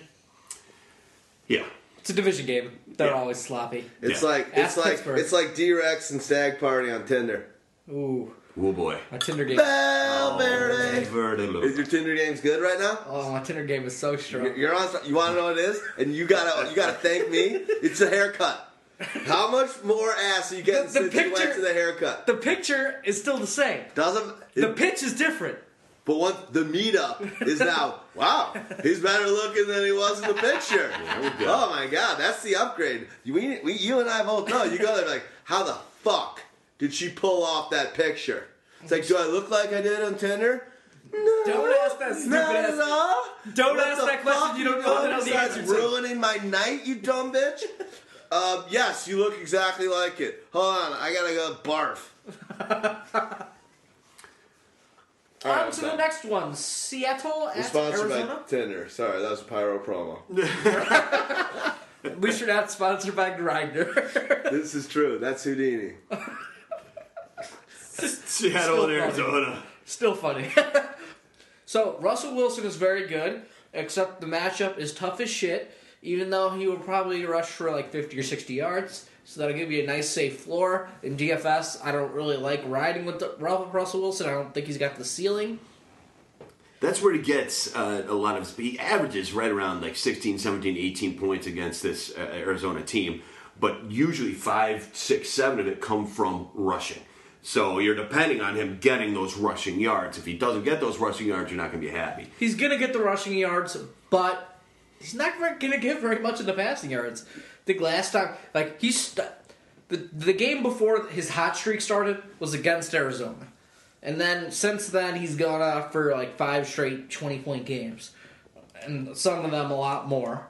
Um, but basically, two forty and, and a touchdown, and then 40, 50 yards rushing. Yeah, I mean, if it says anything, uh, everybody was concerned about the Honey Badger being out and how, how would that affect the defense, and maybe Green Bay would go off. Aaron uh, Rodgers, 151 yards, one touchdown, one interception, less than double digit fantasy points. We gotta say Seattle's offense is better than Green Bay's, Green Bay's for sure at this time. Absolutely, absolutely. Are they able to rush the ball? Is Christine Michael able to do anything? Is Bryce Brown able to do anything? They were Brett thinking Jackson? about getting Marshawn Lynch back this week, but um, they Nope. tried him out today and they said no, and they said he's out for sure. Um, that rushing attack otherwise is abysmal. Uh, Christine Michael and Bryce Brown, neither one of them can get it done. I don't expect anything out of either one of them. It wouldn't shock me if, again, Fred Jackson happened to lead uh, the backfield in fantasy points this week. I don't know how he did it last week. It was kind of an anomaly, but I don't expect anything out of the any of those three guys. If they're going to do anything, it's going to have to be through the air and through uh, Russell Wilson, you know, running around a little bit. Uh, it looks like Luke Wilson um, might be out for this one, so Cooper Helfet, you know, had uh, had all the points for him last week from the tight end position. He's- Oh, there's an interesting stream. At He's actually not too bad. He's actually a really he can catch the ball and he can bust a. Can I be honest? Never even heard that guy's name in my life. I think he had a two or three Cooper touchdowns. Helfet? Helfer? Helfet. Helfett. Helfet? I think he Sounds had- like a guy that like went to an Ivy leaguer. I really. Don't put the boat in the water. I think you he might get it might be an Ivy Leaguer now. that I think about it. Um, Cooper Helfet. Uh, He had a two touchdown game last season. yeah, no, he can, he can He went to Duke, so close to an Ivy leaguer. Yeah. Oh yeah. Uh, oh, you ever no. met a person from Duke? They're just they're just bitter that they couldn't get into an Ivy. League. yeah. No, didn't, and they At least don't. they've Well, I love bath- Sarah Chambers, did but Vanilla go there? no, he went to Vanderbilt. Same, that's right. but that's the same Yeah. exact fucking thing. Yeah. If Vanderbilt's the same exact thing. Like as that. losing fans Like, by the just second. a, Fuck you, fuck you, fuck you, fuck you. Yeah. You're cool. Fuck you. Oh, those guys are fast. Oh no, there we go. Uh, they're all gone now. Uh, we could just keep talking about Arizona. pear pie. Arizona. Arizona. Um, yeah, it's the I mean David Johnson show. Uh, Carson Palmer's going for. uh, Listen, they're fighting for possible home field advantage throughout the playoffs. Uh, the, they what they've done this year is I don't want to say it's nothing short of amazing because to be quite honest, I expected it. I think you guys all expected it. Uh, with Carson Palmer under center, this team is out of control. Good, out of control. Good. You got an, an insane wide receiving core. You even got a couple of good tight ends. Jared Fells is not the end all be all, but he's gigantic. And then your backup is a Jermaine Gresham. The, both of them can block, and both of them can actually catch the ball. Are and do something. gigantic. oh yeah, they're both gigantic. Enormous. Uh, I mean, David Johnson's obviously running well. Andre Ellington is uh, well, that's a, a first rounder that we didn't mention. Potentially. potential. I'll go on that potential any day of the week. Absolutely, I'll I- take him in the first round over a lot over over Six- DeAndre. Under 600 rushing yards, you'll take in the first round? Dude, sort of. eight touchdowns. and listen, He's got a lot of. He's got a lot. Yeah, he's got a lot of eight, but he's got four. Doesn't he have four catching? He's doing return yards. they have found out that like- They, Andre they won't do return yards and everything yeah, he that won't. next He year. won't do that. They found out what Andre Ellington is, and it isn't a threat to David Johnson. Chris Johnson, however, might be another story. We'll see what they do with him in the offseason. That's going to Well, be. let's also yeah, remember, let's see what they do with him in the playoffs. Cause You know, he can only come back for the Super Bowl. That's the only. He can't even I'm come not- off the IR till the Super Bowl. and the He's- Arizona Cardinals are my pick for the Super Bowl. True. They were mine a few weeks ago. Again, or about fi- a mo- five weeks ago, they were mine against the Bengals. Uh, but I don't know. Arizona. Well, If it's Arizona ends up having to play in Carolina, Don't care. you think Arizona beats? Oh yeah. Josh Norman can't cover all three receivers. Last time I checked. No? Who's going to they cover got Larry four. They got four now. Who's going to carry Larry Fitzgerald in the slot? Yeah, Tillman How- could take him. Not in the slot Tillman, uh, why not? because Tillman doesn't play the slot. But Tillman plays Fitzgerald. If you remember, every time that the Bears would, would toss him out there, he'd be Larry Fitzgerald Fitz. didn't used to play the slot. This is sort of a new thing. This is this year. So what? It's The playoffs, man. If it comes down to it, Then who's going to cover Michael Floyd? He's going to go off for 150 then. And he looks. He look. He looks does. like. He looks like he's hitting his stride. He is hitting his stride. And then they're going to hit Darren Fells, and then David Johnson's going to take chunks. Like, I don't think they can The stop Brown. this The. Browns. John. John Jaron. You got. You got JJ. It's, uh, listen, They got a lot of weapons. It but is- it's a tough one. to be honest, Carson Palmer's going to have to clean it up a little bit. He's making a lot of errant throws if they're going to be a Super Bowl team. He needs to be kind of flawless, uh, I think. But I, I like, I definitely like, I would love to see uh, a twilight of his career, uh, Larry Fitzgerald get back into the Super Bowl. Came up just short against those uh, Steelers and that amazing Super Bowl back. Uh, you know, whatever, in t- 10 or so. That would be sick to get the Cardinals back there. They lost to the Cardinals in the playoffs last year. Granted, it was Ryan Lindley, who I don't even know who the fucking quarterback was at that point. Total, totally different story, but they do have a little payback on their minds. So They lost to Carolina in the playoffs. Yeah. Wow. That's awesome. I love that matchup. And I do love, too. I That's- love that's a what lot I of. see. I love the. I love the Broncos, uh, Patriots, or who else would it be from the? Eh, it's probably gonna be the Broncos, Patriots. It's gonna be sweet. Playoffs. It's, it's it's definitely interesting with all the injuries, just all the randoms starting and playing nowadays. I mean, who the fuck knows at this point? Uh, seriously, Football's great. uh, it's that's God So is good. start God is great. all the Cardinal receivers this week, or Richard Sherman's sort of about good, but right. who's he going to be on? John Brown, most likely. I mean, no Kenny Kenny Britt. Floyd. Did you see Kenny It's all Britt about the beat? sides. See Kenny Britt beat True, uh, that's right. Sherman la- this week. Yeah. Yeah, can do it. one play though. I know, but if you can do it, then any friggin' wide receiver, the way, the speed that those guys have, can no, do it. don't take away anything from Kenny Britt. Richard Sherman. Fair enough. But if he can do it, then, then any any of those five wide receivers on the Cardinals can do it. Yeah, Richard Sherman. In terms of you know passer rating against, still a top five corner. So you Hey, I'm not taking still anything don't want to mess with him. No, he's great. He's a great player. But I think Can you imagine if if Kenny Britt was lined up, say, with Tom Brady or Carson Palmer. for the last five years I know. instead of uh, in Tennessee with uh, God who who, who was Vince Young. yeah. Yeah. I guess okay, Vince Young for a, a, a here and there, but uh, Jake Locker, you know, on and off or whatever. His locker and then out in, the and then he retired, right? Yeah. Yeah, he retired. And then uh, in St. Louis, I mean, Kenny Britt has talent and a half, and he he kicked ass with frickin' Vince Young. Yeah. So I mean, you can't take away anything from that. Uh, uh, that was an outstanding. it was great separation on the, for him. on the nice touchdown he made. So I, I can't knock on him. Let's not talk too much about Kenny Britt. We're fucking fooling yeah, are we ourselves. talking about football? Or are we talking about? Um, You were are we talking about, uh, naval, uh, army bases. If Kenny Britt could, uh, could could beat that jag off on the side there, than any Arizona. I said that.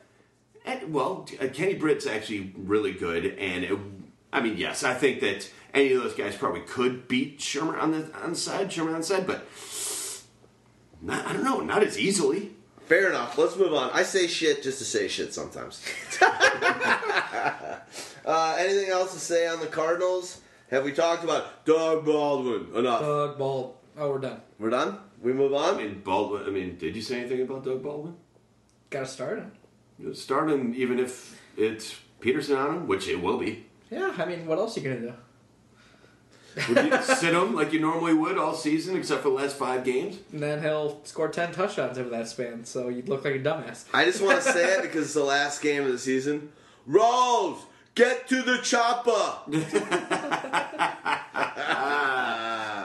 Our uh, Mr. Tenny Stegman. Every time we talk about Rawls and that trade that I didn't make, he goes, Rawls. This is a Predator line by uh, Arnold Schwarzenegger.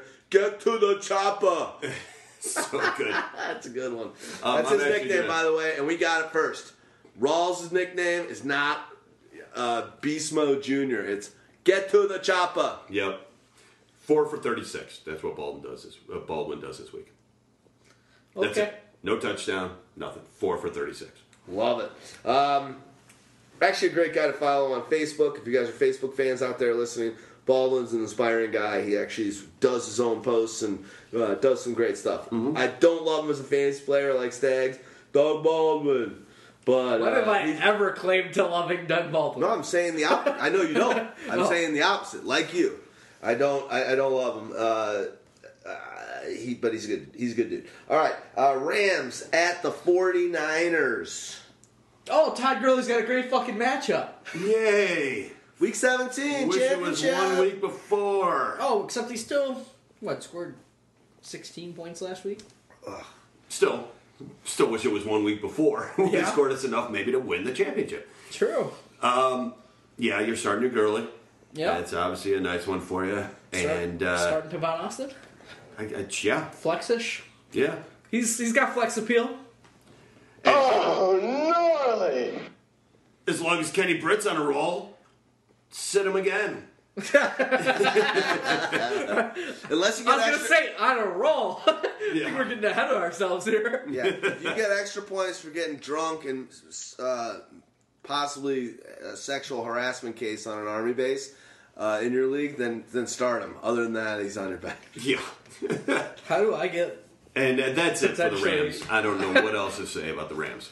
on a Just airport got- space Go Yeah. go to sexually harassed one of the go drive to Kentucky. They're all over the place. all over the place. Uh, that's it for the Rams. I mean, you- you're not starting anybody else. Gurley, good to go. Uh, Tavon Austin, iffy, but uh, worth a flex play. And I would talk about the. no No, no, you're not. No, continue.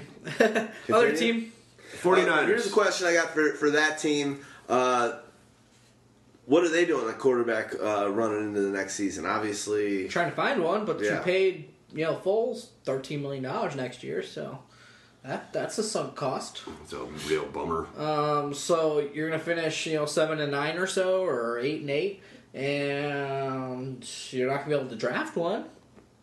yeah. So they're in quarterback hell. Maybe they go back with Sam Bradford. Um, I agree.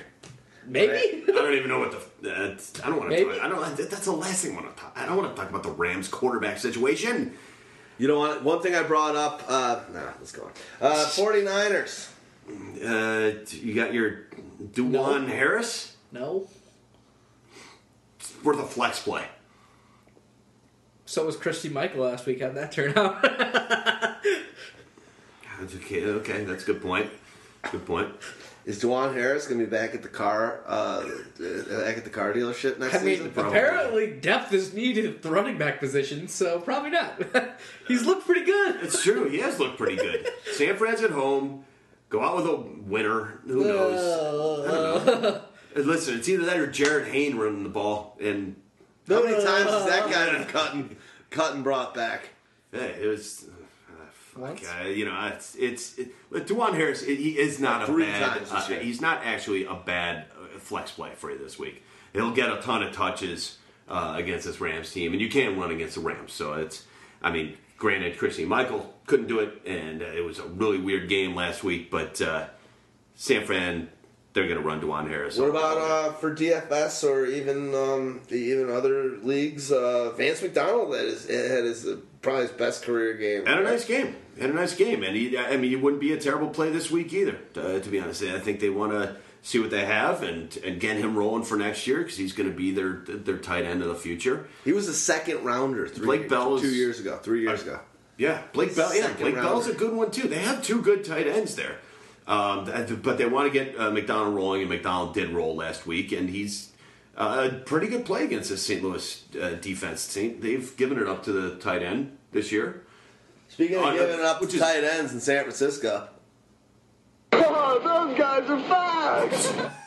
It's, uh, that was about as predictable as it gets, but I yes. don't know. Hey, I'm the only guy in the room that's partied in the Castro. I'm gonna tell you right now. Oh yeah, probably. Hey, I had I had coworkers. Um, Yeah, that's, all I got. That's all with it. That's all there. Uh, Boldin will. Actually, he's uh, on some sort of threshold right now, isn't he? Yeah, I'm sucking. And he said he's saying he wants to come back to the Niners, which What a fucking idiot. Yeah, what the hell? You got you got like two more years left in the in the, in the league. Go to a team and be a second or third. Go uh, back to the. Ravens, bro. You and Steve Smith form the oldest, best wide receiver combo in the league. Yeah, he's on no threshold. Uh, no, that's yeah, that's it. All right, nice work. And then this is Sunday night football in America. Vikings at the Packers. We'll start with the Vikings. It's pretty hard to believe uh, that Adrian Peterson actually, and I felt that he was underused all season again and again. It just shows you how the numbers. were. Only wide, only um, running back with over 300 carries on the season. And just to think about the dud of the game, getting injured a couple weeks ago, he just hasn't had these. There was moments where, if you think about it, if the first game, if the fourth game, if he didn't get hurt in that Bears game, he could be a 2,000 yard. This could have been a 2,000 yard season for him. Uh, hard to hit, I get it, but um, just weird that he got that many opportunities at so many great bundled up moments. But overall, any owner out there that's listening isn't thinking that they got uh, with Adrian Peterson as a top five pick what they drafted, and that's kind of weird. That's just it's. it's Well, am I too hard of a critic? Yeah. yes and no. Yes and no. Yeah, that's a bit too hard. uh, But I- I'll tell you what the the problem here is. So I did is- feel the same way about Le'Veon Bell when he came back. I was just like, he's good, but it, I guess I just always want like forty point games. You can only get so many of those. it's- yeah, you can't only get. On Some. my team, you better Here's the thing: more. nobody is afraid of what the Vikings do in the passing game. They have receivers there. It's not like they, No, they don't, don't. have receivers. Uh, y- yes, No, they don't. They have Really? Stefon Diggs and no receivers. Stefon Diggs, Charles Johnson, No. and Mike Wallace. Actually, if you throw Tom Brady out there, those guys are all thousand yard receivers. All three of them get a thousand yards this year. I love it. Holy hyperbole! Hey, by a guy that hates Tom Brady, this Yeah. is this is double trouble. I mean, there's no way to test this. No, there is no way to test this. Uh, Madden, I, Madden Simulator. it'd have to be simulation because if I did it, I could get yeah. Uh, I I don't know. Like Charles Johnson's done a whole hell of a lot of nothing. Hasn't played snaps, hasn't made big plays, hasn't caught the ball when called upon. Has just been like, oh my god, has that guy been disappointing this season? And Mi- Mike Wallace can't even catch half his targets if we're lucky.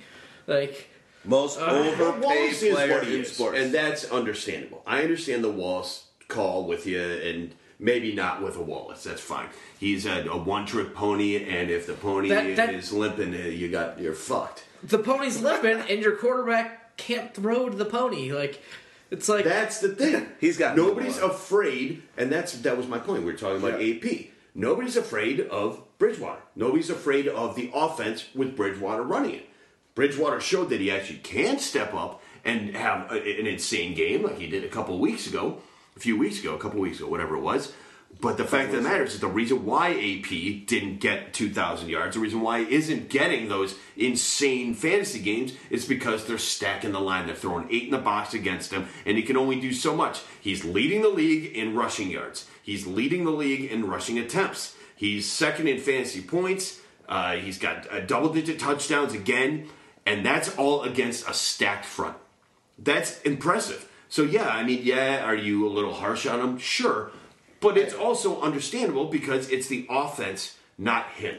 It's the entire. It's the situ- It's strange because it's Norv Turner, and you would expect more out of Norv Turner's offense. You would expect it to be a little more dynamic, but it's not. They haven't opened it up. They haven't let uh, Bridgewater do anything. Basically, I just don't know if he's able to throw it down the field. I don't be either. the vertical stretch. Oh, he's not. Th- That's what Norv Turner does. He's got a vertical stretch offense with a dynamic run game. If he doesn't have a quarterback who could throw it down the field, how the fuck does it work? Well, that that's what I'm saying. You gotta, there's got to be some changes in this offseason. Something's got to change because you can't keep running AP into the ground. Run him into the ground while you have Bridgewater as a QB. All of a sudden, Peterson's gone in a couple of years, and you're stuck with a uh, with uh, Bridgewater as your QB who hasn't learned how to actually play NFL football yet.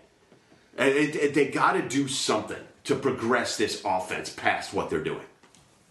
Hey, bud, what's your problem? The problem is right now a noodle arm on Bridgewater, and I agree they got to make some major changes. I think long term, I don't know if Bridgewater's much more than a than a uh, than a than a second string quarterback in this league. I hate to say that, and there's points in the league during this season where people were touting Bridgewater and saying he's Montana esque and he's a game manager at best. He's like Ty Detmer uh, upside. No, you know what he is? He looks like Ty Detmer. He- if if Minnesota keeps building this defense, which Bill Dark. has the potential to be an awesome defense, it really does. It has some really good parts there. If they can build this defense to the point of, say, Baltimore, he's the Dilfer. You know, Yeah, yeah. he's that type of quarterback who can keep things in order, not turn the ball over all you know all that much, make plays when it need, they need to be made. Just as long as you have a good enough offense with AP around, that could work. But You're just sticking up for him because he does the commercials for uh, Buffalo Wild Wings these days. I, yeah, That's that's uh, just for the, for the audience. That's uh, Dawgmatica's cabin stabbing. Uh, is, uh, stabbing cabin. That's where he gets his damage done. BWW. You know what? If cable is a little cheaper and I was able to get some other things, maybe. But no, you're right. I got to go to B Dubs. It. B-dubs. We hey, it works. All right, should we? AP's playable. Um, obviously, I think Kyle Rudolph is playable in this game. Uh, Bay's been terrible against uh, tight ends, and if I remember correctly, I'm not looking at it, but Rudolph kicked the crap out of them in the in their last game. They get over 100 yards and a touchdown against the Pack uh, in the last game. That's a playable option right there. Otherwise, nobody else on Minnesota. Uh, the, no, it's just not uh, dependable. Rudolph. Green you Bay know, side of Hold on, one thing. Rudolph has a possibility if he had a, a, even a has a nice game in this one. Has a possibility to um, go top ten for tight end on the season. And it's sad because it's fucking his season was disappointing. Terrible. Uh, it's like, oh, you've had one good game.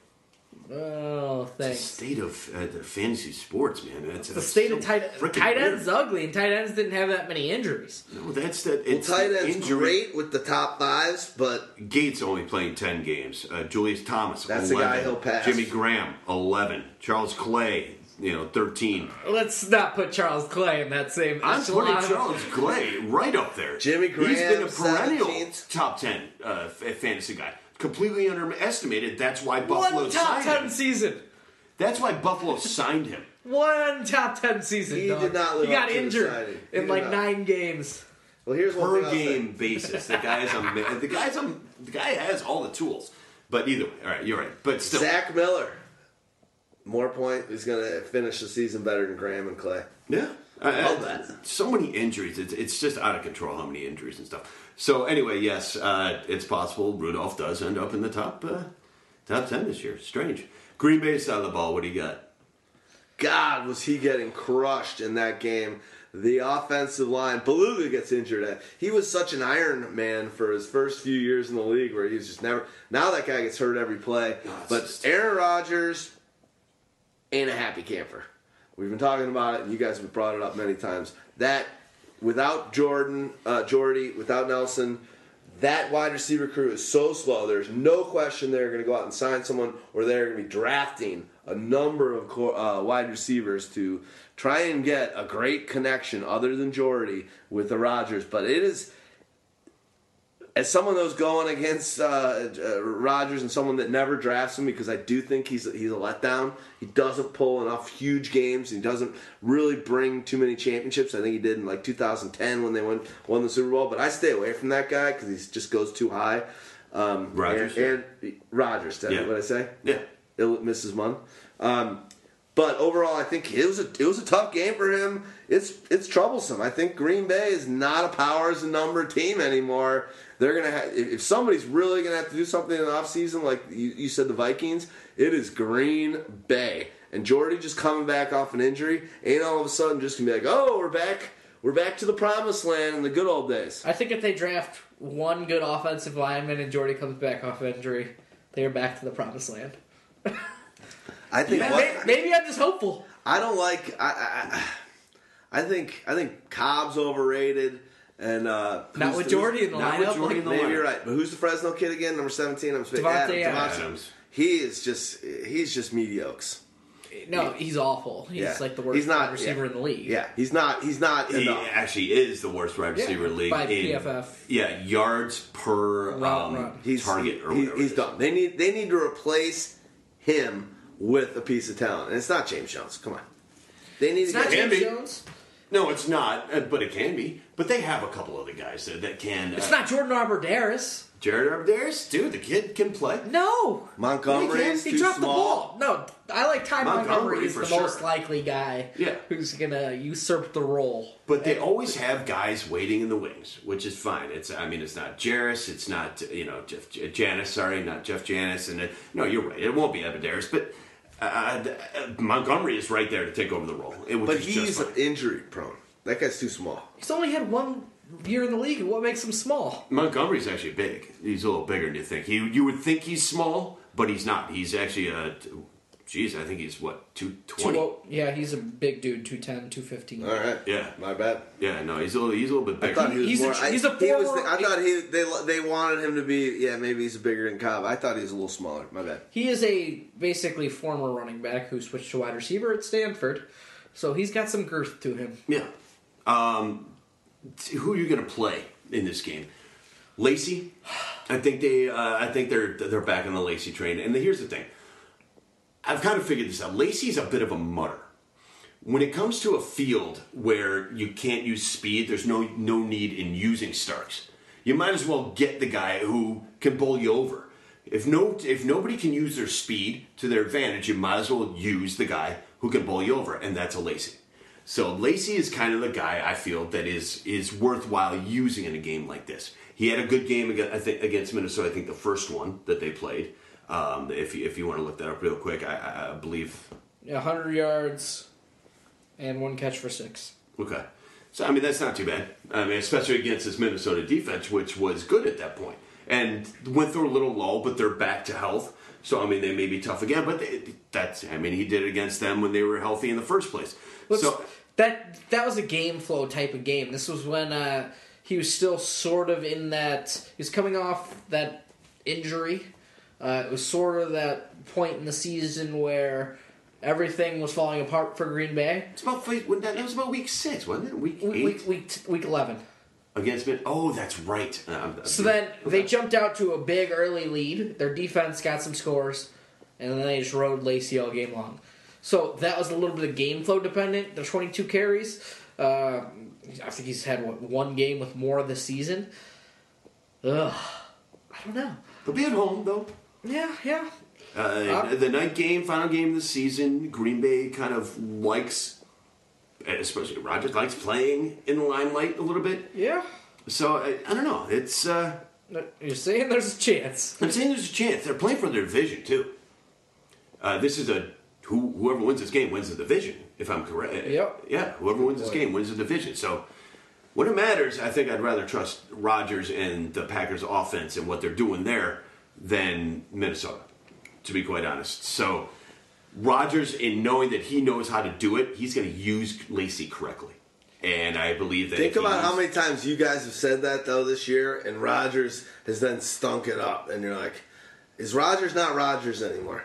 Well, he'll use Lacy correctly. I didn't say that he'll be any better. Okay. I have him ranked under Alex Smith this week. Okay, And Alex fair Smith enough, isn't enough. Okay. assured of playing the whole game yet. There you go. Okay, so that, that that that okay, good. I like that. All right. I like that. Okay. So what what is that rank? What's his what's Aaron Rodgers rank this week? Uh, 14. I, I'm actually Is that predicting the lowest you've ever had him in your life? pretty close. Pretty close. He's outside of the range. Listen, he, it's getting to the point where it's. I, I I wouldn't play him if I had him as my number one. If I had somebody else, if I had, you know, I mean, Kirk Cousins, who I'm not, not this week, but if I had Brian Hoyer this week, I'd play him over him.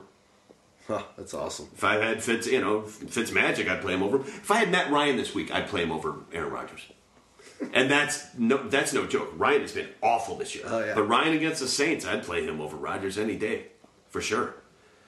That's all right. So We good? We good here, fellas? pretty much. I mean, I, Last do you want to say anything about the Packers receivers situation or no? Does everybody know it? It's You're fucked. James Jones. Maybe. Maybe in the hoodie. He's always wearing With the hoodie sleeves? now, and With he's done sleeves? shit with the hoodie on a few times. So With the sleeves? hoodie ain't the, the At least ain't it's easy, easily identifiable out there. Yeah. You can see that it's him. Uh, Sometimes I can't tell who the If I were him, I would actually put the hoodie over the helmet. I'd put it. O- I like how he. How ha- is it going to affect you? It's not. It's How's it not. gonna affect have, you? Have the thing over and be like running around. Do you know how many Up. guys out there would be calling him an Uncle Tom freaking KKK fuck with that thing sticking up on his helmet? Edit. Just kidding. what do you call it? The thing is, he should just put it over his nameplate so nobody knows who the fuck he is, because that's what he's playing like. That's Pretty a good much. A Jag? I like the way you used Jag a couple times this, the, the, to this show. The Jag James Jones, not the it's the JJJ. It's his version. Alliteration. Oh, how about alliteration? What up, buddy? What up? Um, all right. Last thing I want to say again, guys. One quick pyro promo. Hit us up with a review on iTunes. People have been doing it lately again, which is great. Uh, give us five star rating. Give us a quick uh, write up on why you like the Pyro podcast. It helps us. It gives you good karma. If we've helped you win a championship or do better than you were doing before in fantasy football before listening to us, just give a little back. It really helps us out. Uh, we'll be working literally uh, starting the concept the draft kit. We're having a nice pyro uh, Camp David uh, the first week of January. We'll be doing a podcast before then for sure. Uh, but we're going to be working on um, concepting 2016 season, the draft kit. And that'll be back out again this year in, in uh, April. It'll be a bit different. Now it'll be uh, as a Excel file that you can get, but also there will be an online in your dashboard version of it, so you can have it online, which is going to be super exciting. We're all ready to start working on that. That'll be great. I'm gonna go. I'm gonna go back on that. I, I would play Rodgers over Alex Smith. I don't. I really. I do think that Alex Smith is going to play the whole game because I think the Chiefs.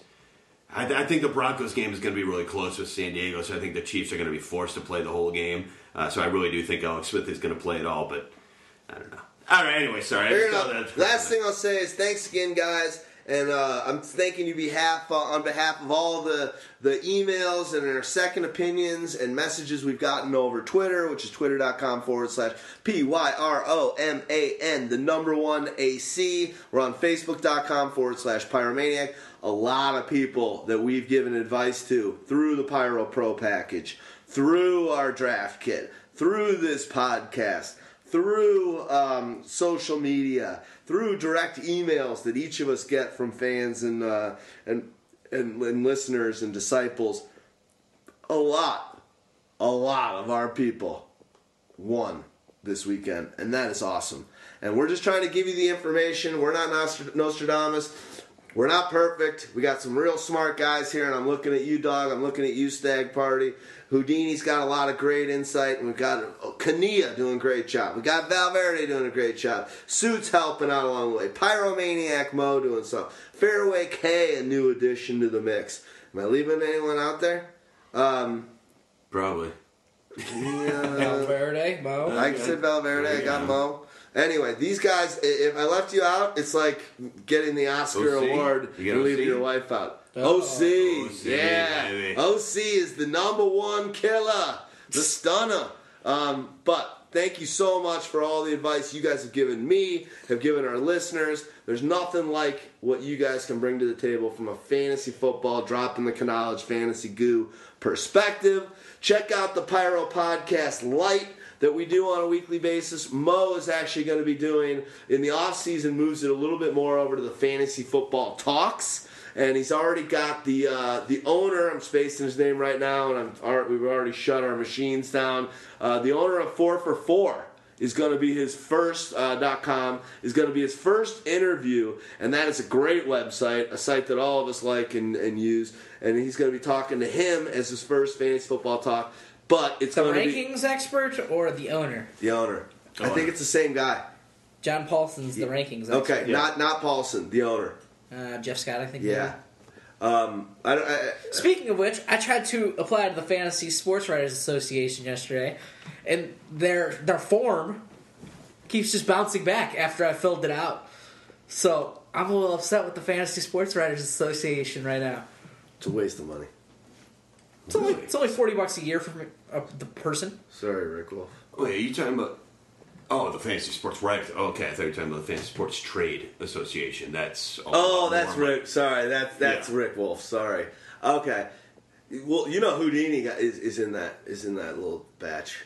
Anyway, I'm trying. get in there. Get in there. User error. No. Bugs. Uh, anyway, guys, we love you. Have a happy, have a safe New Year. Man, it's been an amazing 2015 for Pyro, and I'm so proud of all you guys and thanking thanking you for all the hard work. I mean, you guys know that listen to us. It's it's ridiculous what we put into Pyromaniac on a on a day to day, on a week to week, on a month to month, on a year to year basis, and we're doing it. And all the feedback we're getting about championships, and we just we love it. But it's daunting. Sometimes you want to go and live your life, and you can't because we've got this awesome product and we're trying to build this awesome fantasy brand. We've said it for years. Pyromaniac.com is the only fantasy football brand that matters, and uh, we're just going to keep growing this and keep bringing it to the next level. We absolutely, undeniably love you guys. Much love. Happy New Year. Here's to a, a great 2016 in life, in love, in family, and obviously in fantasy football. Big time. Amen. Happy holidays. Out. Out.